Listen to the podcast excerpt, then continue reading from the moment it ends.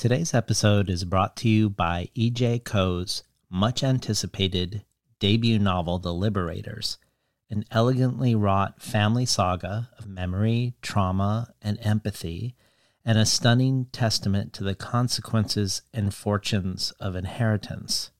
Spanning two continents and four generations, The Liberators exquisitely captures two Korean families forever changed by fateful decisions made in love and war. Says Tayari Jones, spare, beautiful, and richly layered, The Liberators is dazzling. Adds Ed Park, you won't know what hit you until the final perfect image. The Liberators is available now from Tin House. I'm unusually excited to share today's conversation, not only because of Sofia Samatar's return to Between the Covers, or Kate Zambreno's long overdue first appearance on the show, but also because this is only the second time ever I've had a collaborative pair on the show before. The first was about a decade ago. Leni Zumas and Luca Dipierro for their novel in 64 cards called A Wooden Leg, a collaboration of image and text of writer and visual artist, and a collaboration with chance and happenstance with a quote unquote book that really had no fixed order. And so our conversation became one about constraint based writing and non normative forms of storytelling. Today's conversation's concerns are much different, I think, as both our guests today are writers, each writers with distinct styles who are often working in different genres, who are now writing a book together through the shared voice or the shared point of view of what they call the Committee to Investigate the Atmosphere. Their book is about the ever elusive and hard to define phenomenon of tone in literature, something that, despite its difficulty to name, may be the very thing that defines our reading experience, even perhaps the reason why we seek out certain writers and certain books. But their investigation of tone also, by extension, becomes an investigation of the relational, the communal, the collective, the collaborative. And thus, it reflects back on the nature of their own collaboration and how, from their point of view, all writing is collaborative and collective.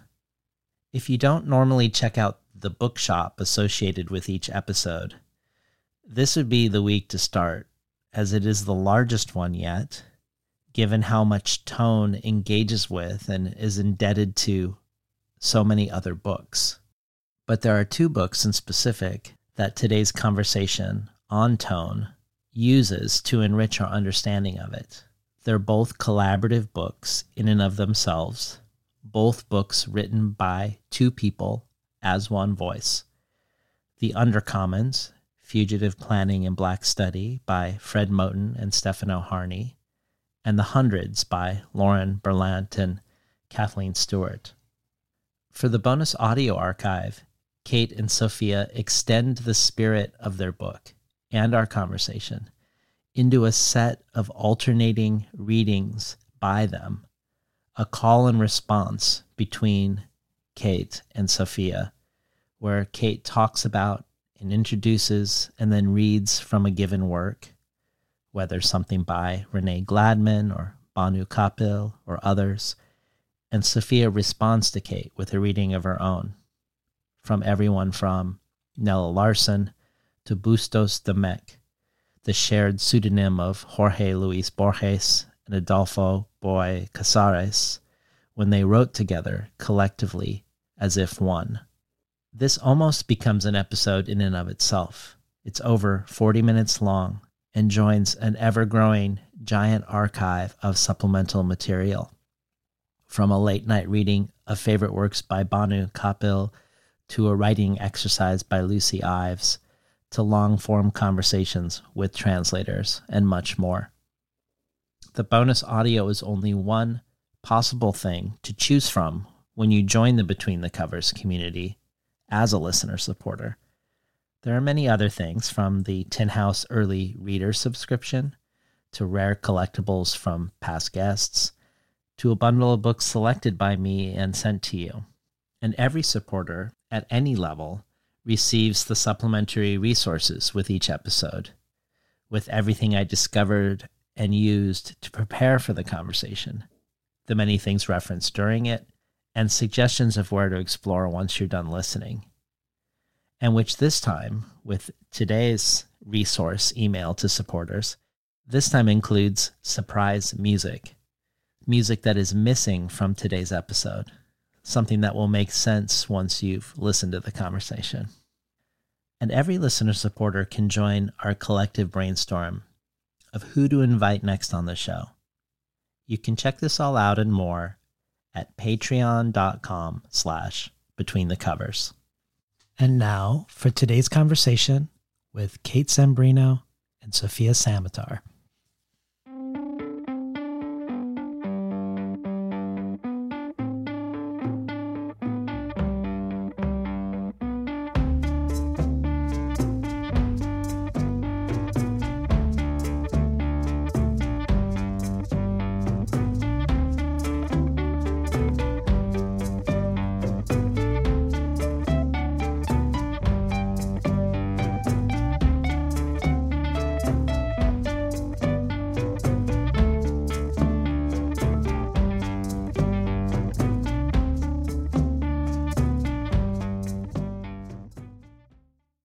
Good morning and welcome to Between the Covers. I'm David Naimon, your host.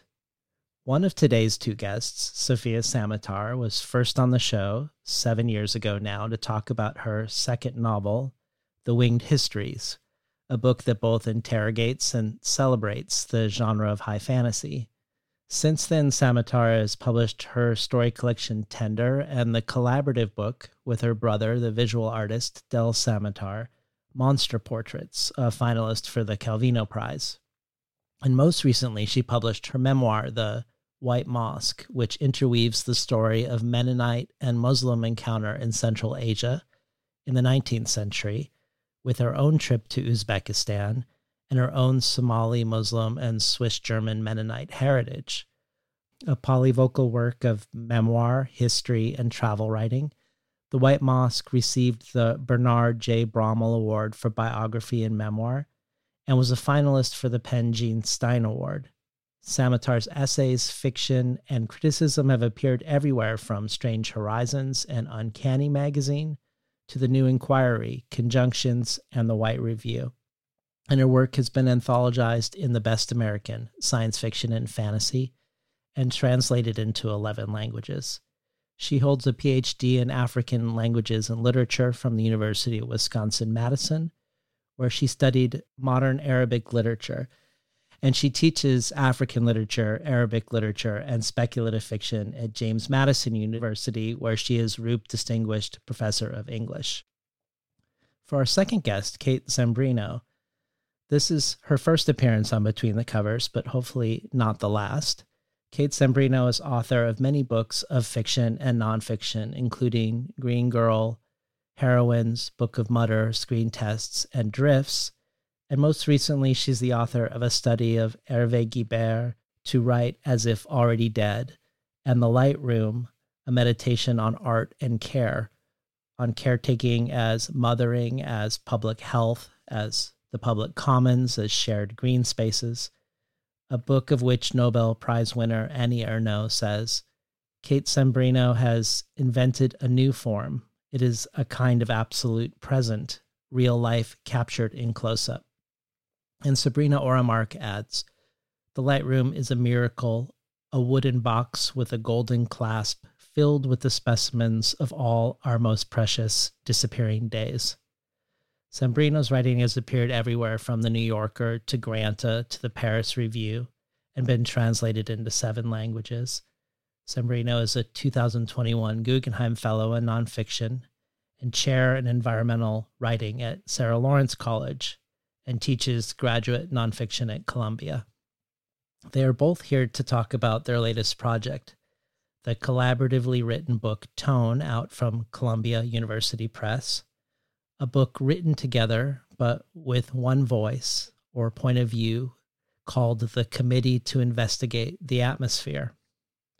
Jackie Wang, author of Carceral Capitalism and The Sunflower Cast a Spell to Save Us from the Void, calls Tone a gorgeous inventory of Baroque intensities, spooked consciousnesses, vibrational affectivities, and shifting moods written in and through precarity's duration. The committee has convened to remind us, in shimmering and intricate prose, that all thinking is collective thinking. In the doorway of thought, a we steps into the weather of literature. Two time between the covers guest, Cristina Rivera Garza adds Just as the world laments the apparent lack of insightful literary criticism, as well as the dwindling number of venues that support it, here comes the dazzling committee to investigate the atmosphere with a piece of criticism like no other. Writing collaboratively and in luscious, piercing dialogue with students and peers, Kate Zambreno and Sofia Samatar set out to interrogate the question of tone from every angle imaginable what it is or might be, how it wraps around the human and non human, how it affects work and space, rooting readers in territories through specific prepositions, why it has proclivity for windows and community, reading thickly and in context a to die for selection of contemporary creative and theoretical works, including, lo and behold, text and translation. The committee reminds us that often we read books less for plot, character, or setting, and more for the quality of atmosphere, quite simply and quite momentously to breathe that air again. Welcome to Between the Covers, Sofia Samatar and Kate Zambreno. Thank you. It's nice to be back. yeah, it's it's nice to be here. It's nice to be here with Sofia, to be here together. Yeah. This is only my second, as I was telling you, my second time having two guests. The last time uh, was over a decade ago. Prior to reading Tone, I, I hadn't thought a great deal about what tone was.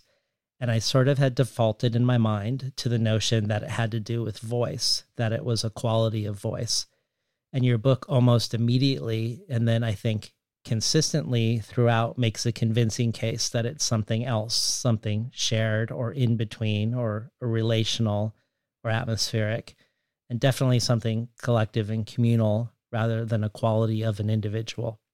And you quote at one point Fred Moten, who said, I always thought that the voice was meant to indicate a kind of genuine, authentic, absolute individuation, which struck me as A, undesirable, and B, impossible.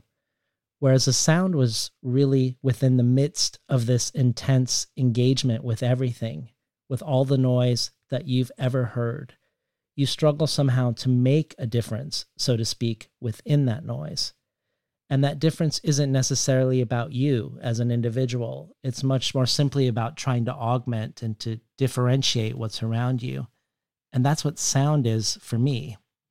So before we talk about tone in a collective sense, I guess I wanted to stay one moment with my false notion of voice, or perhaps Moten's truer notion of sound and ask you a couple questions about how you went about writing this together.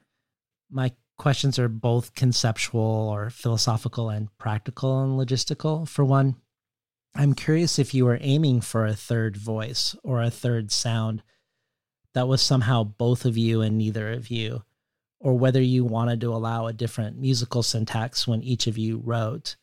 Kate, you had mentioned that one influence for the book was another collaboratively written book, The Hundreds by Lauren Berlant and Kathleen Stewart. And in a public event that they had about that book, they said that collaboration is a meeting of minds that don't match.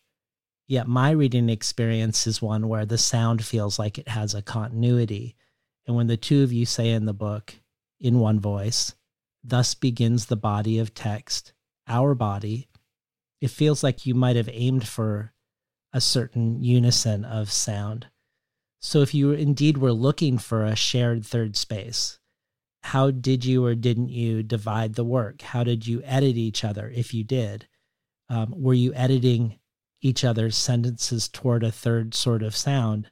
Or is there some other methodology entirely that that you went about creating this together? I want to think about just first this idea that voice is individual or that when we read literature, we read an individual. And I think that's so much within how we view, I mean, the novel now, how we view literature now is about everything as being the author and the individual. And I think that is so much the cult of capitalism influencing how we think about reading and literature. And I think one of the impulses in general behind this project was not to deconstruct voice. Um, I still think voice is important in writing, but to think about literature as collaborative. By its essence, literature is a collective feeling. It is a collaborative feeling, especially when you're dealing with translated literature. You're dealing with many voices and something like what Fred Moten calls an ensemble tone. So I think we're playfully desiring collaboration that's more formal than the collaboration we already felt as readers and writers with each other and with other readers and writers. So, this idea of the voice as being individual, um, really inspired by Moten and Harney and Berlant and Stewart, I think that was what we were playfully and formally trying to deconstruct that literature isn't already an ensemble thing, that's not already a communal thing. And when we're reading, we have our voice, we have the narrator voice, and then we have possibly a translated voice. There's already so many, mm. there's already so many voices. I just want to start with that. And I think another way to think about it is where does, okay, let's say we are talking about voice. Let's, you know, let's go with individual voice. Where does it come from? Hmm. It comes from other voices. Mm-hmm. It mm-hmm. comes mm-hmm. from literature. Nobody's voice is like it. And, and I think that's why, you know, in that wonderful Moten quote about sound, it that that you know his statement recognizes that you're not there's nothing that that originated with you you right. arrive into sound you arrive into the midst of sound sound is already there and then what the individual is doing is is like you know playing with that and how can i insert myself into this sound and also being like infected by it contaminated by mm-hmm. it so that for me, I find, you know, my writing absolutely shifts depending on what I'm reading. And I'm pretty mm-hmm. sure that that's not just me. So when mm-hmm. you talk about, you know, the, the question, David, about, you know, the committee, the committee in tone, and is is the committee a combination of voices? Is the committee a third thing? I think that the the voice of the committee comes from the two of us being in, inspired, deeply inspired by each other, so that there's a kind of, you know, a, a contamination or a cross fertilization that is happening between our voices throughout the text. Mm. And that I think is what develops what is a third thing, which is the voice of the text. I mean, when we when we had our launch event over the weekend for the book, that was the first time I realized that part of what's very strange in talking about this book as opposed to anything else I've written is that I feel like in in a sense it is written by this third kind of mixed entity which is neither Kate nor me but is kind of the sound that arises as we as we work together. I'll even take that and add to that that the committee is not just us Sofia Samatar and Kate Zambreno. the committee is a swarm of others, a con- contamination of other voices who are also reading the text. So already the committee is not just us. We are just, there are all these other anonymous users as we joke so there's you know there's already already there's a plurality and and i think the fact is sofia and i are always inspired by other voices when we're writing. We're always inspired by reading. We're readers first and foremost. And so so much for both of us um, in our separate and then now communal practices is about the act of translation. So there are so many voices in this text. There's so i mean you know you just read one fred moten who is you know we are the first the first stage i know i know you want to get at the how but the first stage was collecting i think mostly fred moten and then also moten and harney quotes and putting like rubbing them together rubbing them together in a space together and thinking you know what is this what is what is this friction of rubbing these quotes together hmm. um, and what what is that what is that bringing up? So already it's not us at all in this. There's the committee of our elective affinities. And then also the read the reader is always there. The plurality is always there. And to us that is that contamination as sofia is saying is beautiful. Beautiful. It's sacred. It reminds me that there are these moments in the second half of the book that are very particular that you can tell that they're from one of your pasts or one of your childhoods, not the other. But the sound doesn't differentiate or split. It's still the committee. We don't know if we don't know you whose memory it is. It's being spoken as if it's both of your memories or the committee's memory. There's that. That also happens in the hundreds um, with lines like, my sister Peg remembers that our mother made us get short haircuts. We don't know if that's Berlant or Stewart. Um, it feels like that's doing something. It's making something wobble or pointing at an instability, perhaps, um, maybe about self or about voice, because it never sort of tips its hand to wh- where's the origin of this. Maybe there's it, it's skeptical to the question of origin. Yeah, absolutely. I think there's a lot of skepticism toward origins, which I, I think is part of our interest in works in translation, because when you read in translation, you you kind of foreground the question of origins in a way that like sort of bursts everything open and pulls everything apart. It makes it very clear that you know you can't establish that single origin for anything. Mm. I did want to go back also to the question that you asked about did we edit each other's sentences? Yeah. Because the answer is no. Okay. That's remarkable, I think. I mean, given that it feels so smooth, the the voice of the committee feels smooth to me. I think that with the hundreds, one of the and I think that there are so many Lauren Berlant feelings in tone. I think that we started thinking about it if if my time time is being really confused, but I think it was around the time that they died. And they were always like a mentor to me on just in terms of their work, but also I I actually did study with Lauren Berlant like when I was a completely different person a very long time ago. So I think there was that sense of an elegy and a communication in it. And we were so drawn to the 100s, what is going on there what is it like for two eyes to reside next to each other? And then what is it like when we happens, when there's a we? This idea of speculative practices as being a plurality, unlike the undercommons, which kind of is, is subsumed under a we, the hundreds invites more friction. And I would say the the beauty for me is less the smoothness which we always smoothness is so professional and polished, right? Everything being smooth, but it's the friction, it's the irritation, it's the fact that we are rubbing next to each other and trying to see what happens.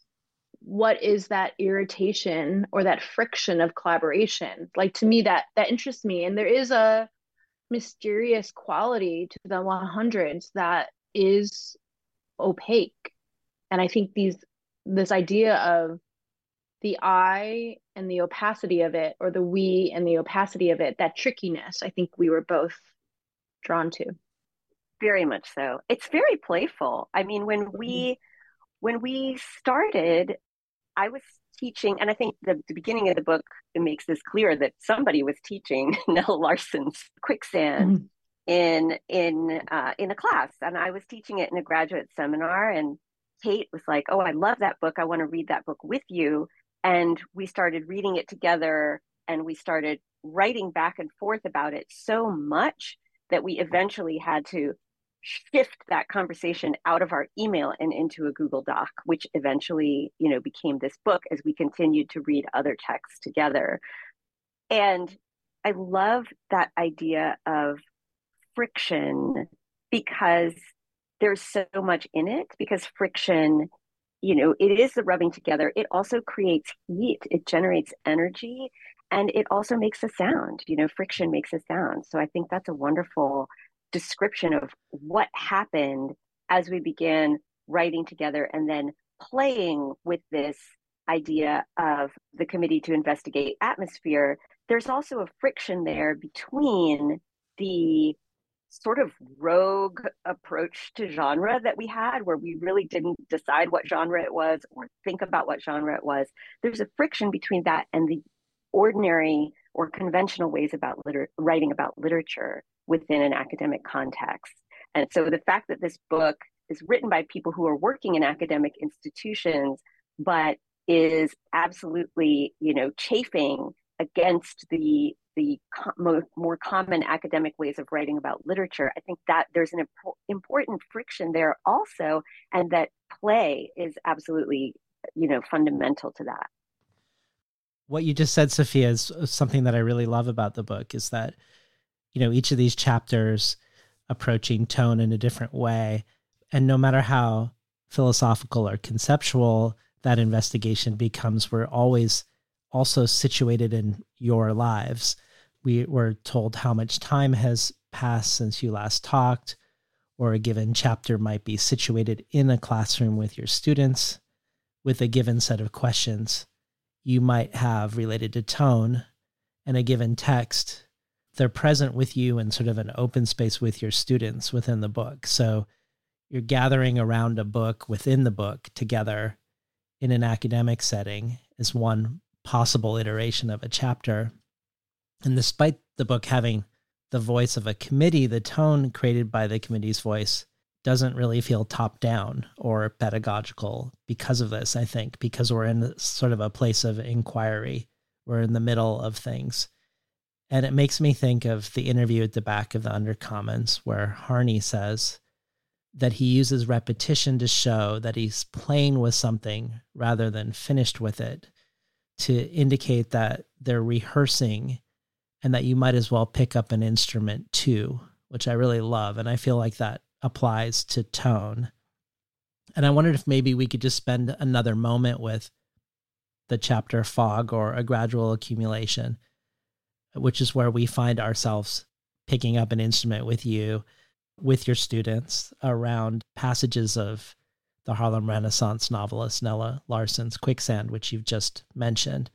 And you ask them about the tone of the passage, and they agree that it is gray or a gradual accumulation or an ominous fog and you ask where does the tone reside and what are its signs and and your students or some of them point to clouds and storms which feels maybe too obvious or reductive when you guys contemplate that as a reason for grayness and you go on to think about the absence of images in the passage and the absence of anything indicating life and maybe that absence is the grayness but I guess in a larger sense, if we were to step back from those questions, is there a reason why we open the book with quicksand is a good place to begin around tone? Is it simply because, in a way, that is the origin story for you moving to a Google Doc together as you have these great email threads around your shared love of the book? Or is, is there more to why we might enter the this multifaceted uh, investigation starting here, starting with Larsen's book? I just want to um, say that I think actually this is the playfulness. I think one of the passages you just read, you attributed to Sofia, but I'm not sure who wrote it actually. Right? Yeah. That's great. Either. This happens to me I all the time. We assume that it's Sofia, but even though it was Sofia actually teaching quicksand, it's not totally clear. Like we are we're writing all of those quicksand passages together. So it's kind of like it becomes a speculative practice, the teaching of quicksand, where we we both take on the role of the teacher. Quicksand is also a novel. It's a novel of so much. Sofia can speak about this like initial irritation that led to us realizing that there was so much, so many sparks and friction for us to write through. But you know, Nella Larsen was, you know, um, Helga Crane is a teacher. Helga Crane is a teacher who is alienated from teaching and alienated from her students, alienated from her campus, and and awash with ambient racism and patriarchy and most of the works we write about in tone deal with alienation, melancholy, and exhaustion from academia. Mm. If if not all of the works, Mem- you know, Yoko Tawada's Memoirs of a Polar Bear, translated by Susan Bernofsky, Heike Geissler's Seasonal Associate, translated by Katy Derbyshire, W. Sebald's Rings of Saturn, and Quicksand, so there's this desire for us, I think, following Moten and Harney to develop a course of study, as they have said, like playing music. There's that whole quote from Fred Moten that we quote like a study can be, you know, dancing together, talking together, reading together, just being together. We wanted to develop a course of study that somehow felt good that that answered back to the alienation we felt in different ways with the idea of academic study or the idea of like the oppression of a classroom. And i think the collaborative vibe that we felt with our students throughout this and the fact that we view the students as collaborators in this is part of i think both of our desire for teaching to feel playful experimental and a course of study. And so I think this work is just part of that. But also the works that we read are, you know, deal with that alienation and that exhaustion. And we try to answer that back with with good feeling. Yeah. And a and a huge part of the good feeling comes from the collaboration. And we've spoken together about how different it is publishing a collaborative work and how much like more excited we were about tone being published than works that we've written with just our own name on the cover. You know how good it feels to work together to be together and to acknowledge that as something that is valid rather than having to reduce everything down to a single name. When you ask like why why begin with Nella Larsen? Was it was it just you know kind of the accident of the way things happen to happen? I guess i have sort of two answers to that. Um, one of them is that i'm not i'm not sure that there's anything so mere or simple about what just happened. I think that there there can be something very powerful about a work that that is of its time, that is tied to its time, and that acknowledges, you know, the passage of time and the way things did actually happen. That's sort of a move away from, you know, a universal like this is for all, you know, the, this is something that I've written that is for all time, and therefore I should, I should, you know, maybe maybe there's something, you know, not quite high or important enough about you know the daily the, the everyday you know kind of ordinary life. And so i guess i would push against that a little bit and be like no it's a you know there's something very amazing about acknowledging those those moments of time and sort of going with that in a work of theory. The other the other answer that i have to that question is that reading nella larsen's quicksand alongside Sianne Ngai's chapter on irritation in ugly feelings in which she writes about quicksand and and writes about irritation as the kind of organizing tone of that novel. It was a strange experience you know reading Ngai's chapter on quicksand alongside the novel because in ugly feelings we have this argument that there is a global irritation which also becomes the irritation of readers with helga crane the main character because she is so like she doesn't really say what she feels and she like wanders from place to place and it's like what's wrong with her and that this actually becomes irritating for readers. And kate and i did not have that experience reading this book. I indeed was irritated. I'm irritated with everybody in that book except helga crane. She's hmm. the only character that i understand and i think everybody else is kind of you know they they irritate me. And so this raises a very interesting question about tone which is sort of like is the blue that I'm seeing the same as the blue that you're seeing sort of question. And that seems to call for collaboration in a very direct way. Like it seems almost silly to go and write a book about tone by yourself without anybody to to kind of interact with and bounce things off of and sort of involve another perspective in your talking about tone because otherwise you could be just sort of in a random chamber by yourself and you you can't tell how it relates to what anybody else is thinking mm. so because that experience of reading those texts seemed to really call for collaboration i think that's also part of the reason that that chapter becomes that it becomes the first chapter and i also think that nella larsen was such an important writer for both of us quicksand is such a work of ugly feelings. It is such a work of tremendous feeling.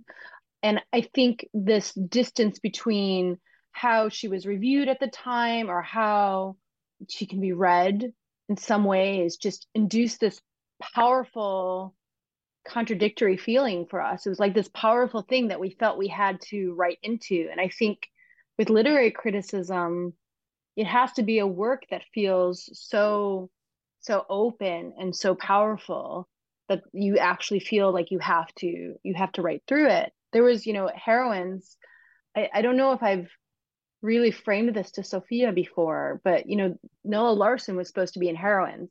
I did tons of nella larsen research and i just i i felt like i needed to know more about her life like her fascinating life like everything that happened to her as a you know a librarian and a writer in the harlem renaissance and the plagiarism scandal so she was always like this writer for me that I hadn't written about, who I had wanted to write about.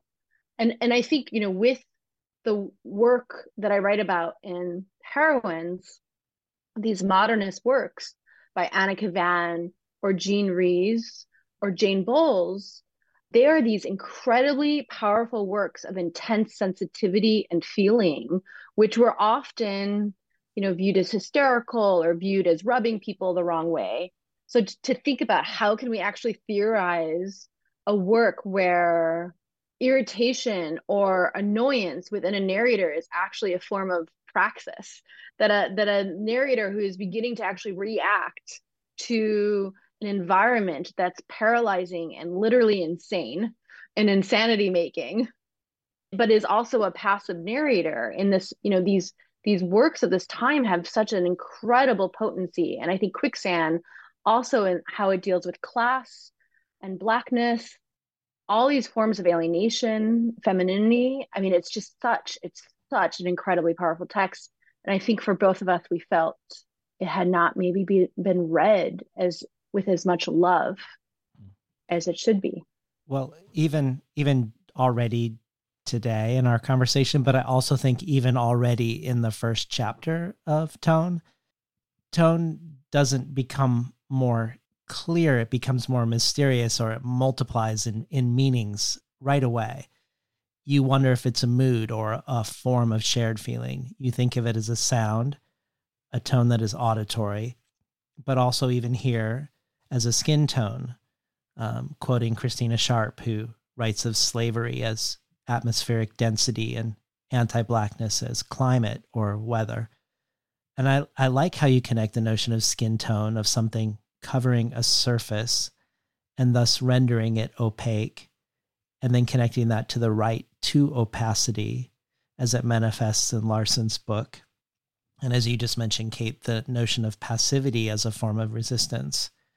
Um, we have a question for you from someone else that doesn't relate to these questions of skin tone, but I'm placing it here because I feel like it has some loose affinities with this chapter. This being a question about clouds, like the clouds in the passage in Quicksand, but in this case, about the cloud that is the shared space on the internet, a space of meeting, and in your case, collaboration.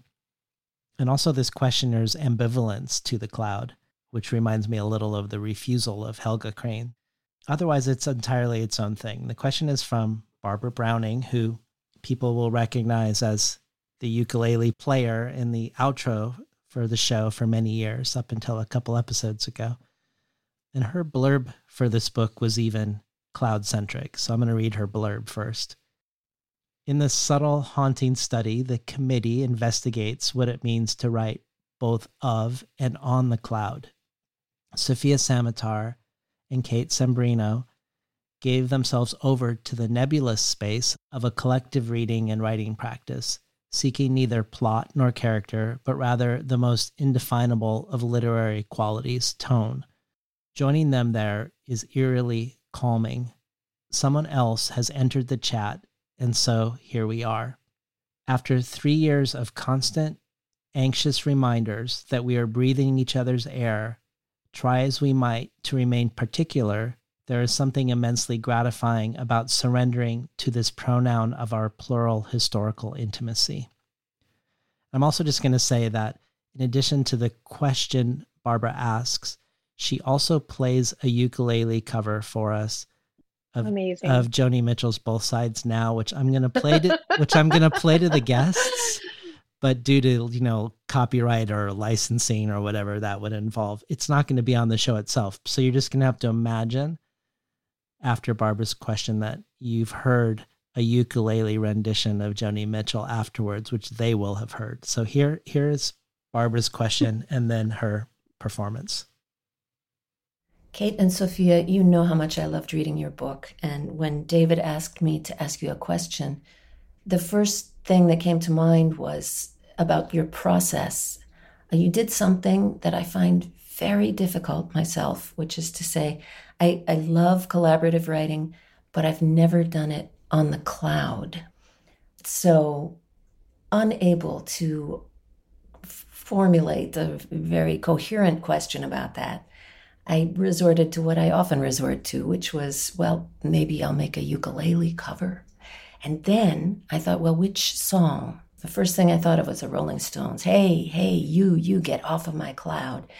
But then I thought maybe that was a little brutal. So I thought of Jimi Hendrix, Little Wing. Well, she's walking through the clouds with a circus mind that's running wild. And then finally, I came to probably too predictably the song that really seems to encapsulate my own ambivalence about the cloud. Uh, Joni Mitchell, Both Sides Now.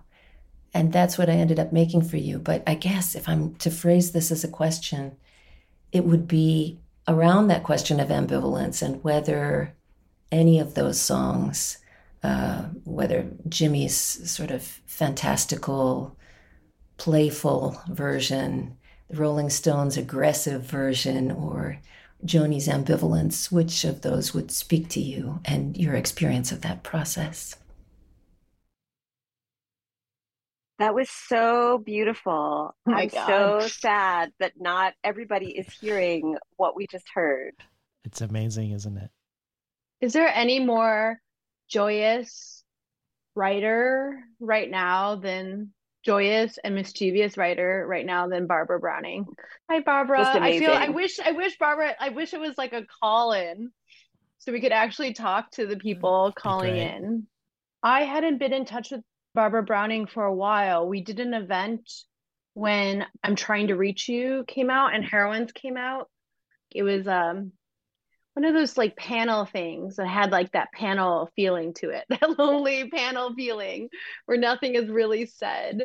you wish more was said but she she knitted like she knitted booties when leo was born and mm-hmm. sent them to me but i was really happy to be back in touch with barbara browning and to be able to send her tone because then she sent me this amazing story she wrote which is partially inspired by her deep friendship with lauren berlant and i think that you know her work deals so much with collaboration and playfulness but it's true it's like it's like Moyra Davey's postcards this idea of like in the mail like the playfulness is in the mail like mail art or like you know recording ukulele covers. It is different than operating only through technology in some ways yeah. Yeah. I, I think the question this great question about you know what's your what's your orientation toward the cloud? Is it the mm-hmm. aggressive one? Is it the fantastical one? Is it the ambivalent one? It definitely is a question that draws one toward the ambivalent one because that yeah. enables you to say well it is fantastical and it is aggressive. It is it is all of those things. I have thought quite a bit about you know these these uses of technology especially since COVID, I think Kate and I both have, as we both. I've been thinking. Sort of, I was just thinking about your writing about Zoom boxes, the writing about Zoom, Sofia. Yes, yes, I was thinking about that too. A piece that I wrote called "On Dwelling," that that was thinking about thinking about traveling, about not traveling, about not flying specifically, and about how that changes experiences of being with others um, mm-hmm. If you, as I am, are not really flying anymore, then, you know, you use the technology to do these meetings. And, and I'm certainly ambivalent about it.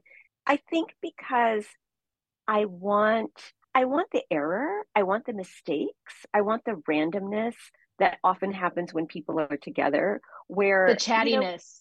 The chattiness and just yeah. like unplanned shit, like things that yeah. that fell or like you're going up to the podium and you and you slip or like and there's like there's a giggle from the audience but it's a warm giggle and it's like oh you know oops whereas in a the zoom box situation i have i have felt that any kind of accident or anything that goes wrong is seen as like something really bad it's like oh we are so sorry we are having technical difficulties whereas right. in person if you like knock your water glass over onto your papers is that there's a much more sympathetic like oh, we're in the mm. world of objects and like things happen.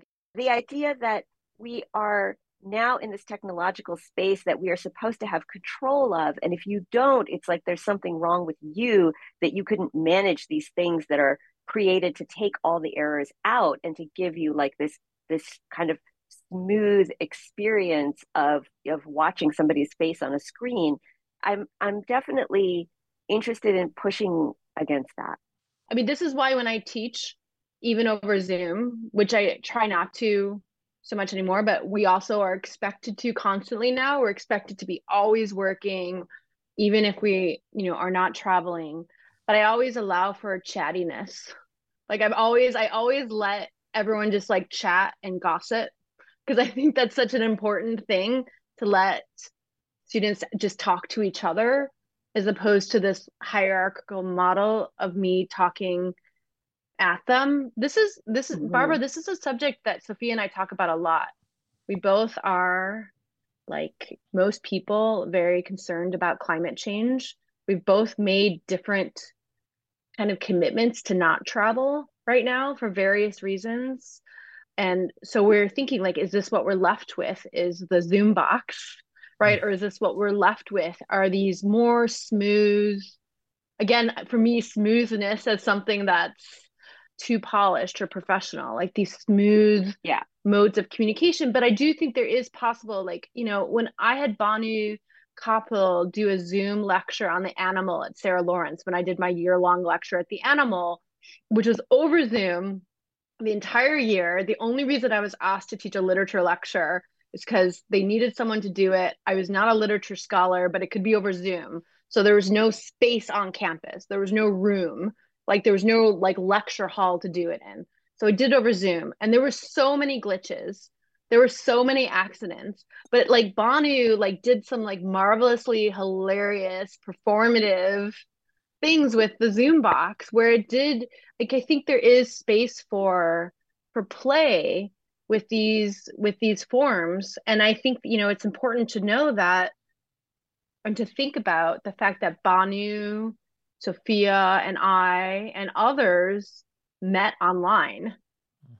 Mm-hmm. and the the comment box the comment box was its own performative space. So we are used to thinking of the internet as something to fuck with and thinking of it as someone something that can I not say that? No, you can you can totally say it. I could have said that in a lot lot lot more uh, uh, articulate way, but thinking of that that space as performative and not professional and not that everything has to be smooth and that there can be a, an incredible intimacy achieved through commenting on a blog or, or having a blog post and that sense of scale and intimacy and thinking about writing for others we we did online in our community together in our own other various communities so this is a longing for the blog, you know, which Bhanu and I have also spoken to each other about a longing for the weirdness of the blog, a longing for something to feel amateur, ongoing, performative. And I think we carried that energy and that longing for mistake and for accident into the Google Docs with each other. So i think that was it was a way to say and i think you know this is what many of us are still asking like how can it feel like a blog right? Or how can it feel like a comment box? Or how can it feel because the thing is we were writing to each other. We were read it was incredibly intimate and incredibly playful. And so i think tone is was a natural extension of that. And i, I just want to say one other thing is that i'm you know when we're dealing with people who are overworked and who are um, often you know precarious precarity comes in a lot in tone you have zoom possibly for a meeting space. You have the google docs possibly like these are organizing tools now and they're not great and maybe we would prefer in person but it's what we have so yeah. this technology mm-hmm. also enables people to collaborate together and to be collective. So these are also they're tools of capitalism that we should be deeply suspect from and we're alienated from, but they're also tools of collectivity. I'm going to take these things that you've just raised. I think it's a perfect segue into bringing us back to the ways you quote unquote fuck with the academic in this book. And I'm going to sort of make a collaborative question monster. Um, because you start the book tone with a framing that is academic in its most broadest strokes, even though each of the sections are sort of undermining it at the same time. We start with an abstract and then a page of keywords affect, ecology, collectivity, vibration, architecture, fog, dust, rot, snow, light, distance, echo, pressure, gesture, and blur and that is followed by a significant statement. And you're framing the book with the structure of academic papers, and yet very obviously not presenting something academic. Not just because you aren't putting forth and proving an argument, or that much of this is actually set in a classroom or the setting of your lives as overworked, underpaid, and perhaps undervalued teachers and mothers exploited under capitalism. But using the voice of the committee also and opening with an abstract and a significant statement sort of places us in a miasm of academia while at the same time taking academic language and the expectations we have for it outside of its normal context. And I think of the two collaborative works we've been touching upon, the Undercommons and the Hundreds, and how they both share this in different ways how Moten and Harney said when they were on the Millennials Are Killing Capitalism podcast about the Undercommons that they wanted to write a book about study, not about the university, to rescue Black life from Black study, that the university has always been a place to regulate thought, not liberate it. And Berlant and Stewart say about the hundreds that they wanted to resist the academic tendency toward categorization and putting things in boxes, that they wanted to abandon the tone expected in academic writing. And Berlant and Stewart, they're asked, Does this book produce knowledge? And they say it produces inspiration. And they argue that affect makes worlds. So, in light of this miasm that I've created, I'm going to put together two questions from two different people and I'm going to play them back to back as a sort of double voiced collaborative question. The first one is from one of the co hosts of the literary podcast, One Bright Book, Frances Evangelista. It's a podcast that actually mentioned tone in an earlier episode this year for their most an- anticipated books of 2023. So here is Frances's part of the double question. Thank you, David, for the opportunity to pop in and ask a question today. I am a huge fan of, of the work of both Sofia and Kate, and an even bigger fan of their relationship as it um, is put forward in their work and what I can see of them talking back and forth in interviews and things, that kind of relational component they're always talking about and how that comes through in this first person plural in tone. One of the things I think about in terms of being a writer, a thinker, someone that's engaged in literature, and being a mother at the same time, there's always this pull about whether you choose to be one or the other. I can remember those days of nursing my kids and trying to read with a book in my hand or trying to write with a you know the other the free hand kind of thing and trying to create that space where both things could exist at the same time uh, so this work speaks to a bit of that about where we belong and where our space and which collective is and how we reframe those collectives. So that being said, it's not much of a surprise that my favorite uh, section of tone, uh, which was fantastic throughout, but my favorite section was uh, guest lecture or reports to an academy. So it's kind of ironic too that I'm sitting here speaking into what equates to an owl like uh, like in that section of the book, I'm speaking into my cell phone, kind of into a void. So there's this one section, uh, and wasn't this what had first inspired our investigations? The possibility of immersing ourselves in the space of literature, unsystematically, recklessly, and together, with emerged an opaque utterance that would displace the demand for individual authenticity. The ways we had been taught to write about books would fall away, the claims to expertise, the recitation of the right names in the requisite order, the mannerly close reading, the painstakingly defended yet modest conclusion, then the writer's name and the title of her institution. It goes on from there. It's all the things we've been taught to expect, all of the things that we strive to fulfill. And as you noted, we, we become those imposters when we don't quite get there. But then at the end of the section, you, you delve into something that you call the thin piping. If you could explore that a little more for us, that would be amazing. Uh, because the, the way this concludes, too, when we're talking about the sheen on that barren landscape, that silent hall, on that text. Um, how do we create that collective out of a place that's been so heavily scripted, like academia or some portions of the writing world? I guess that's what I'm most interested in, if that makes sense. Thank you for responding. Thank you so much, Frances. So, holding in mind the end of Frances's question about finding a collective in an overdetermined space, our second question is from Past Between the Covers guest Elvia Wilk. And she was on the show for her novel Oval which is a conversation I still think about many years later. And, and since then, she's written the essay collection Death by Landscape. She actually gave me two questions to choose from.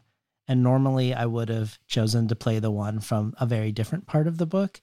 But I decided to have Frances and Elvia's questions harmonize instead because I don't think it's a coincidence that they both gravitated to the same place in your book And I think it's speaking to something central about it, uh, this relationship to the academic.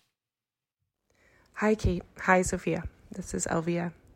I was lucky enough to be at your book launch in Brooklyn last night, and congratulations. Um, afterwards, I spent the evening with two friends and we talked all night about tone. So the conversation lives on, and this feels like a good um, argument in support of the idea that tone and tonality is conversational and you know emerges in the friction between viewpoints, subjectivities, and approaches.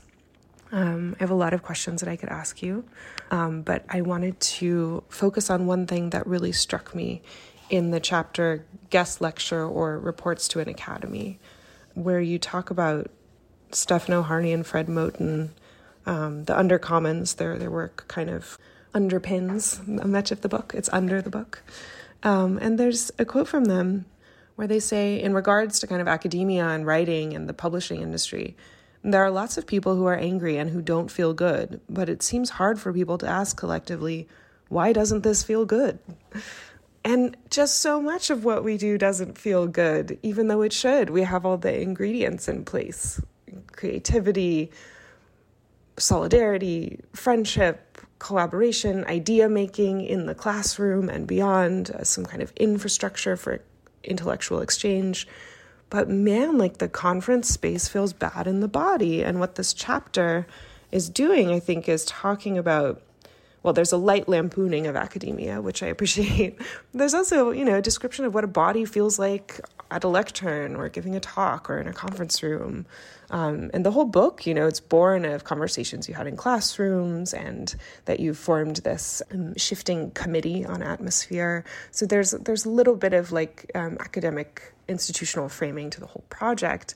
But what comes out or sort of what emerges to me towards the end in this chapter, specifically on the academy, is a consideration of the tone of the places in which we work and the way that the tone of those infrastructures and institutions makes it really hard for us to create work with other tones that are not shaded the color of the conference room, the smell of the Xerox machine, the weird hierarchy set up at the lectern and this book seems like, or feels like, a project where the two of you wanted to create a space with the different tones that your writing could take on different tones.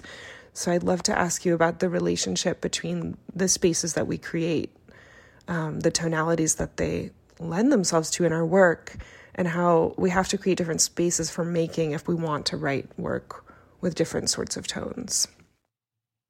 Thank you so much, Elvia.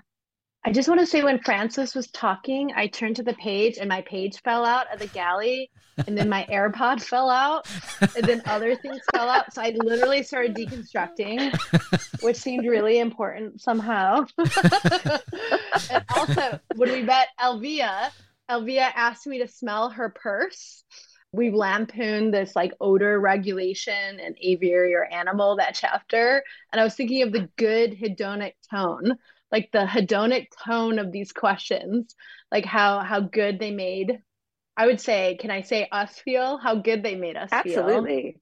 yes um i want to start by saying that there was a question by the wonderful claire fallon at our event about what what chapter we are or something like what what tone we are and sofia said that we're i was lighted windows but I actually think I feel the most akin to the guest lecture chapter.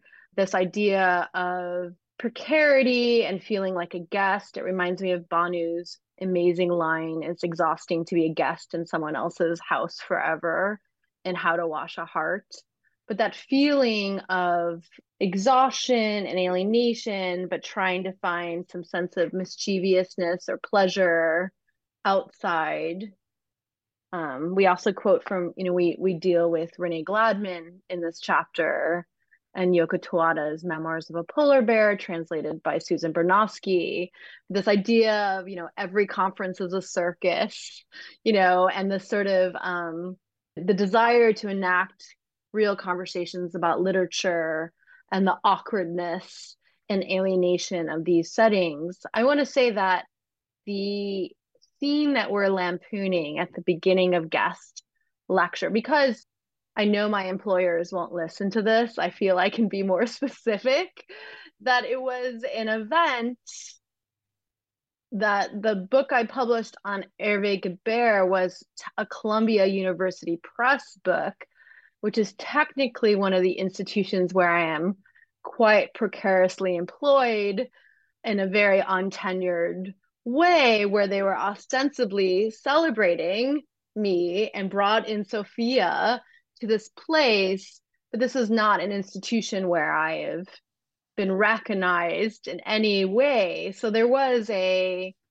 bubbling hilarity to the event, I think, for both me and Sofia. There was a, and then Susan Bernofsky was on the panel, but on Zoom, you know, Susan Bernofsky, who I think of, you know, for, you know, her Tawada um, translations and her Kafka translations. So she was like the perfect elective affinity and co-conspirator so I think much like the the friction and energy of Sofia teaching Nella Larsen, there was a real beauty to i mean columbia university press has been amazing and they're very separate from the university but this idea of us speaking into this smooth owl like animal to project this to zoom.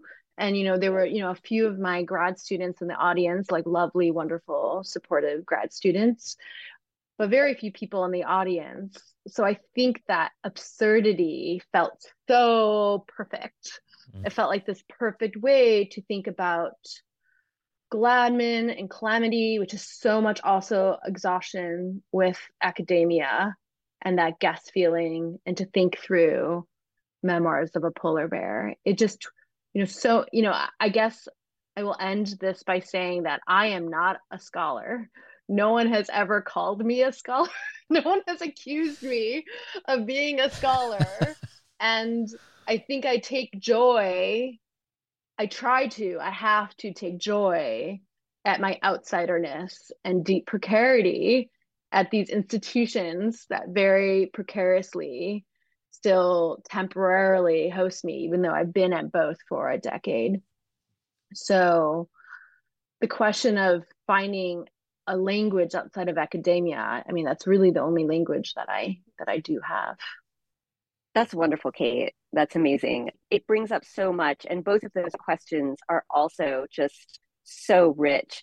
I think there's the there's the outside of academia that that Kate has just mentioned and there's also the the undercommons and the undercommons is inside academia and the idea of the undercommons is is finding those spaces and finding those cracks where you can exist and they, and and it is written to people who are toiling in in the underbelly you know That's to right. graduate students to postdocs who don't have a permanent position to adjunct professors who live in precarity um, to assistants of all kinds um, and to academics of color at these institutions and to academics well. of color yeah absolutely and so to me when i uh, what i'm what i'm what i'm thinking about together sort of inspired by those questions is you know the idea of the undercommons it's an idea of finding spaces that are small within something that is large.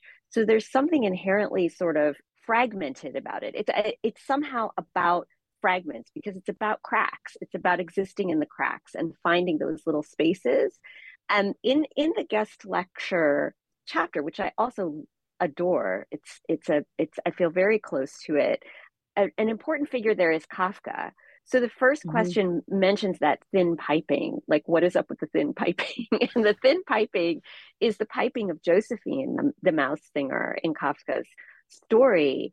And then also in that chapter, Red Peter is very important. Report to an academy with, right. you know, with with that very formal diction of, you know, honored honored members of the academy, um, which always reminds me of that. It's it's recorded somewhere in Kafka's journals that he he had to open he had to open a meeting for whoever he was working for, you know, whatever org- uh, institution he was working for, and and his his first line as he opened the meeting was something like, I must open the discussion this evening with a regret that it is taking place. it's like that formal diction. It's yeah. like that formal diction. It's also like the Walserian formal diction that's kind of servile, but is in some yeah, way yeah. deeply playful.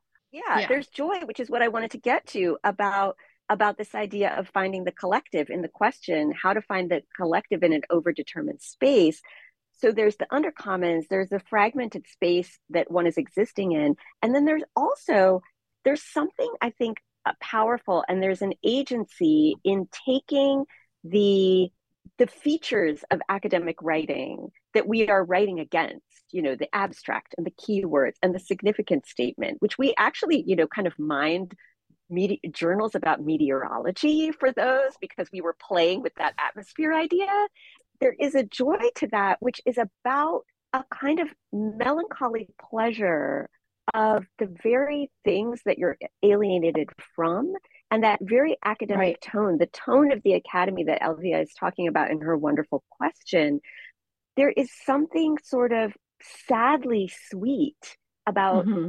taking those those things and viewing them as fragments so that the abstract and the keywords so that they don't play their usual role. They don't become signs of expertise, but they actually become almost like old broken toys that you've found in some thrift store and you've brought home mm-hmm. and you're now kind of cobbling together some kind of collage or something new with them you know they exude something that is very sad and yet also also pleasurable in a way you know, we were so drawn to these characters, to the characters in, in, in Memoirs of a Polar Bear and to Kafka's characters who are like sadly caught in this broken kind of circus.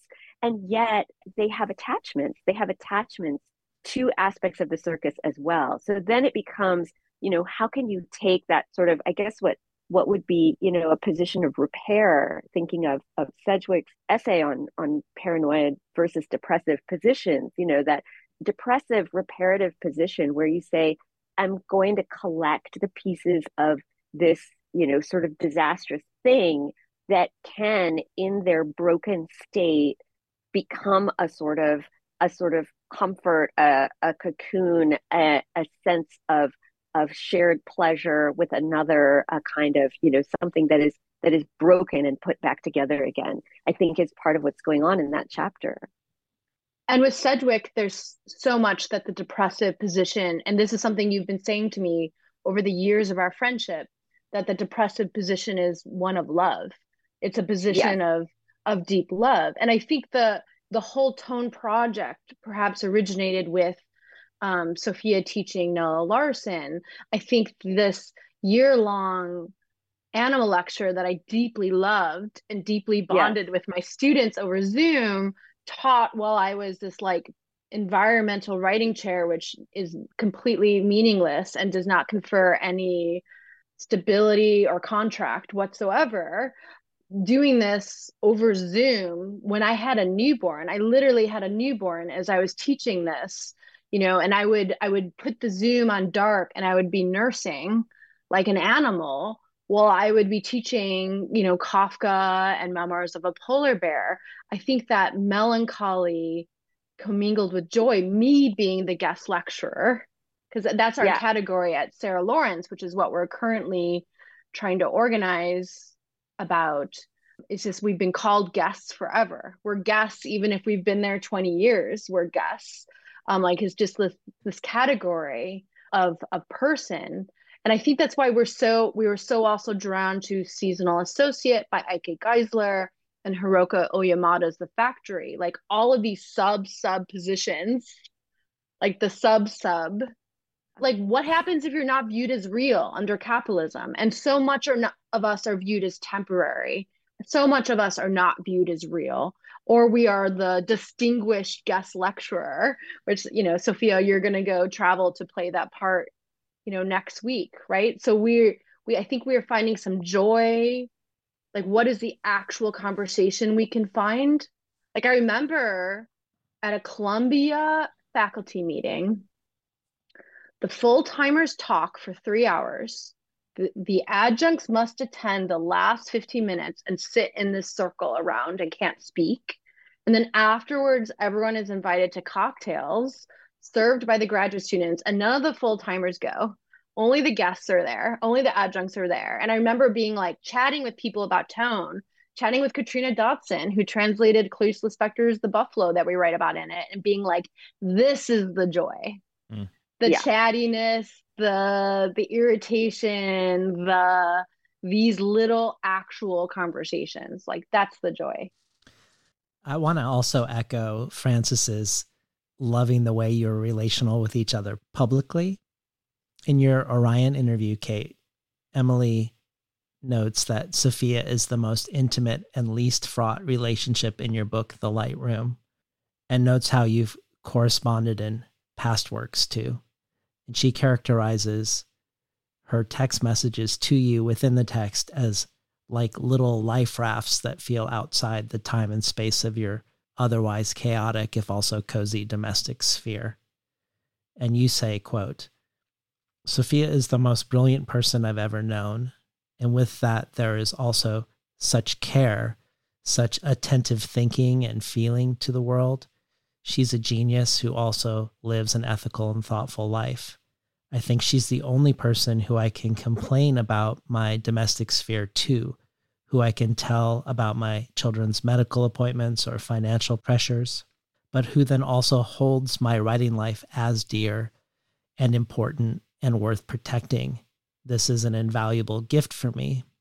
I also credit Sofia with getting me involved in thinking through the collective and climate, its grief and potentials for a radical optimism. And long ago, Sofia, you wrote a piece when Kate left social media called why you left social media a guesswork. Part of it reminds me of tone when you say, I thought maybe you left because you couldn't stand the climate. Later, I questioned my use of the word climate. When is something a climate and when is it just weather?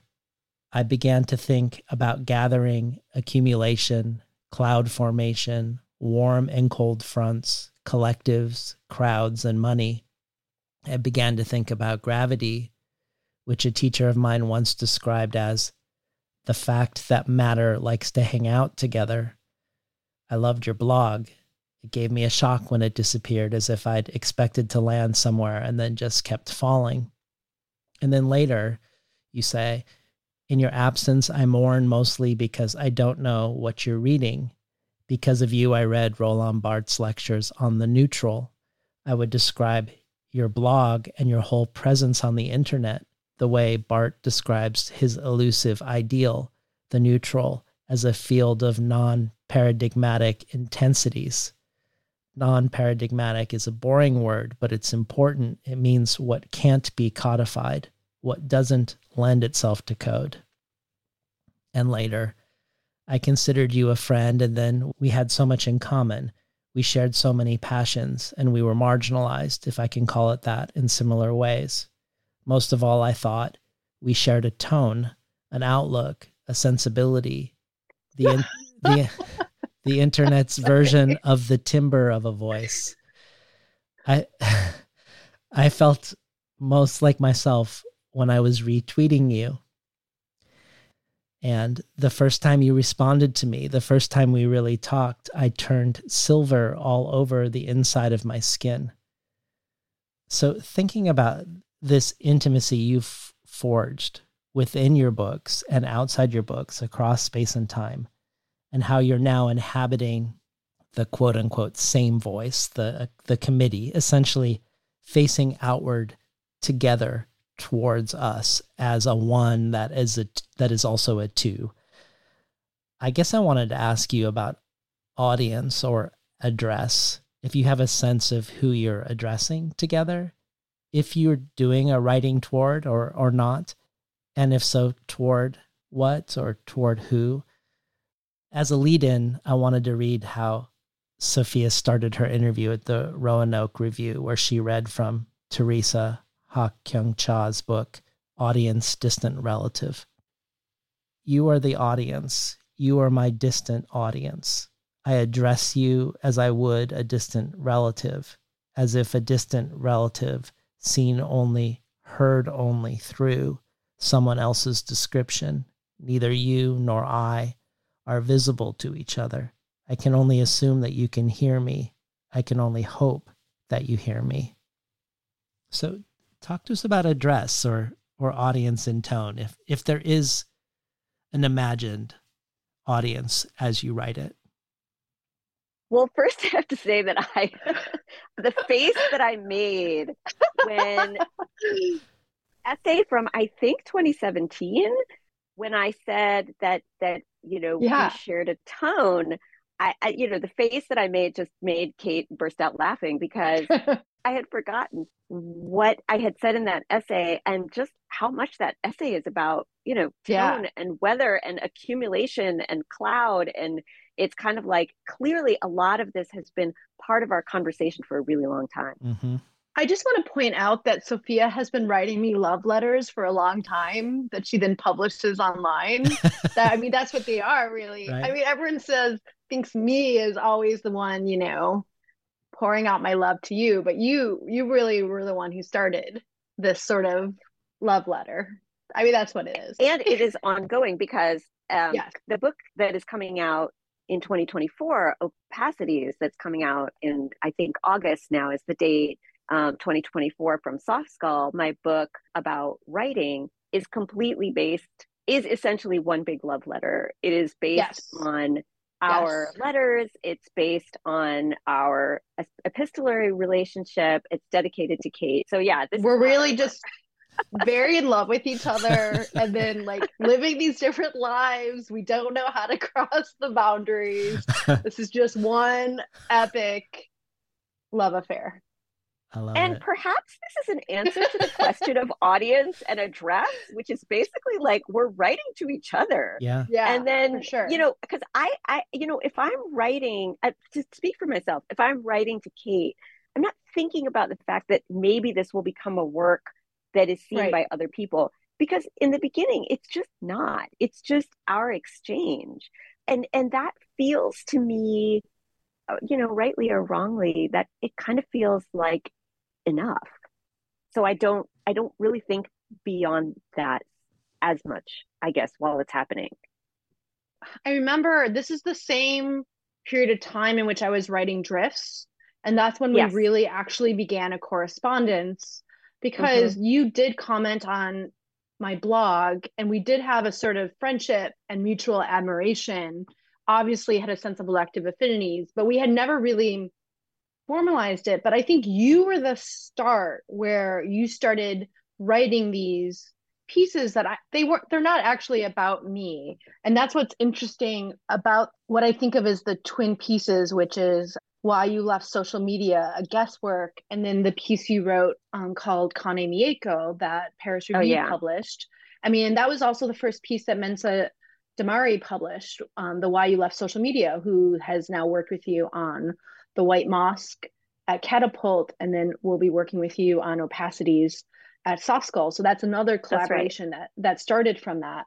And I remember people would see me on the street. I mean, it was like the thing that people spoke to me about when they saw me, like when I saw other writers or readers, like, oh, Sofia wrote an essay about you. But the thing is, like everything that you do, there is such a trickiness with how you're playing with autobiography and biography in that piece i mean this is why you, you know you have this whole active multi-book genre of opacities because it's very tricky because you're really also writing about yourself um, and so mm-hmm. there is this blurring and i think this was your kind of one of your first experiments using me and using our collaboration as this sort of ventriloquism much like Sebald performs thinking of michael hamburger and Rings of Saturn, which is also this scene that I am fascinated about that I have seemingly written about over many works, thinking about you often, but where we're doing this like playful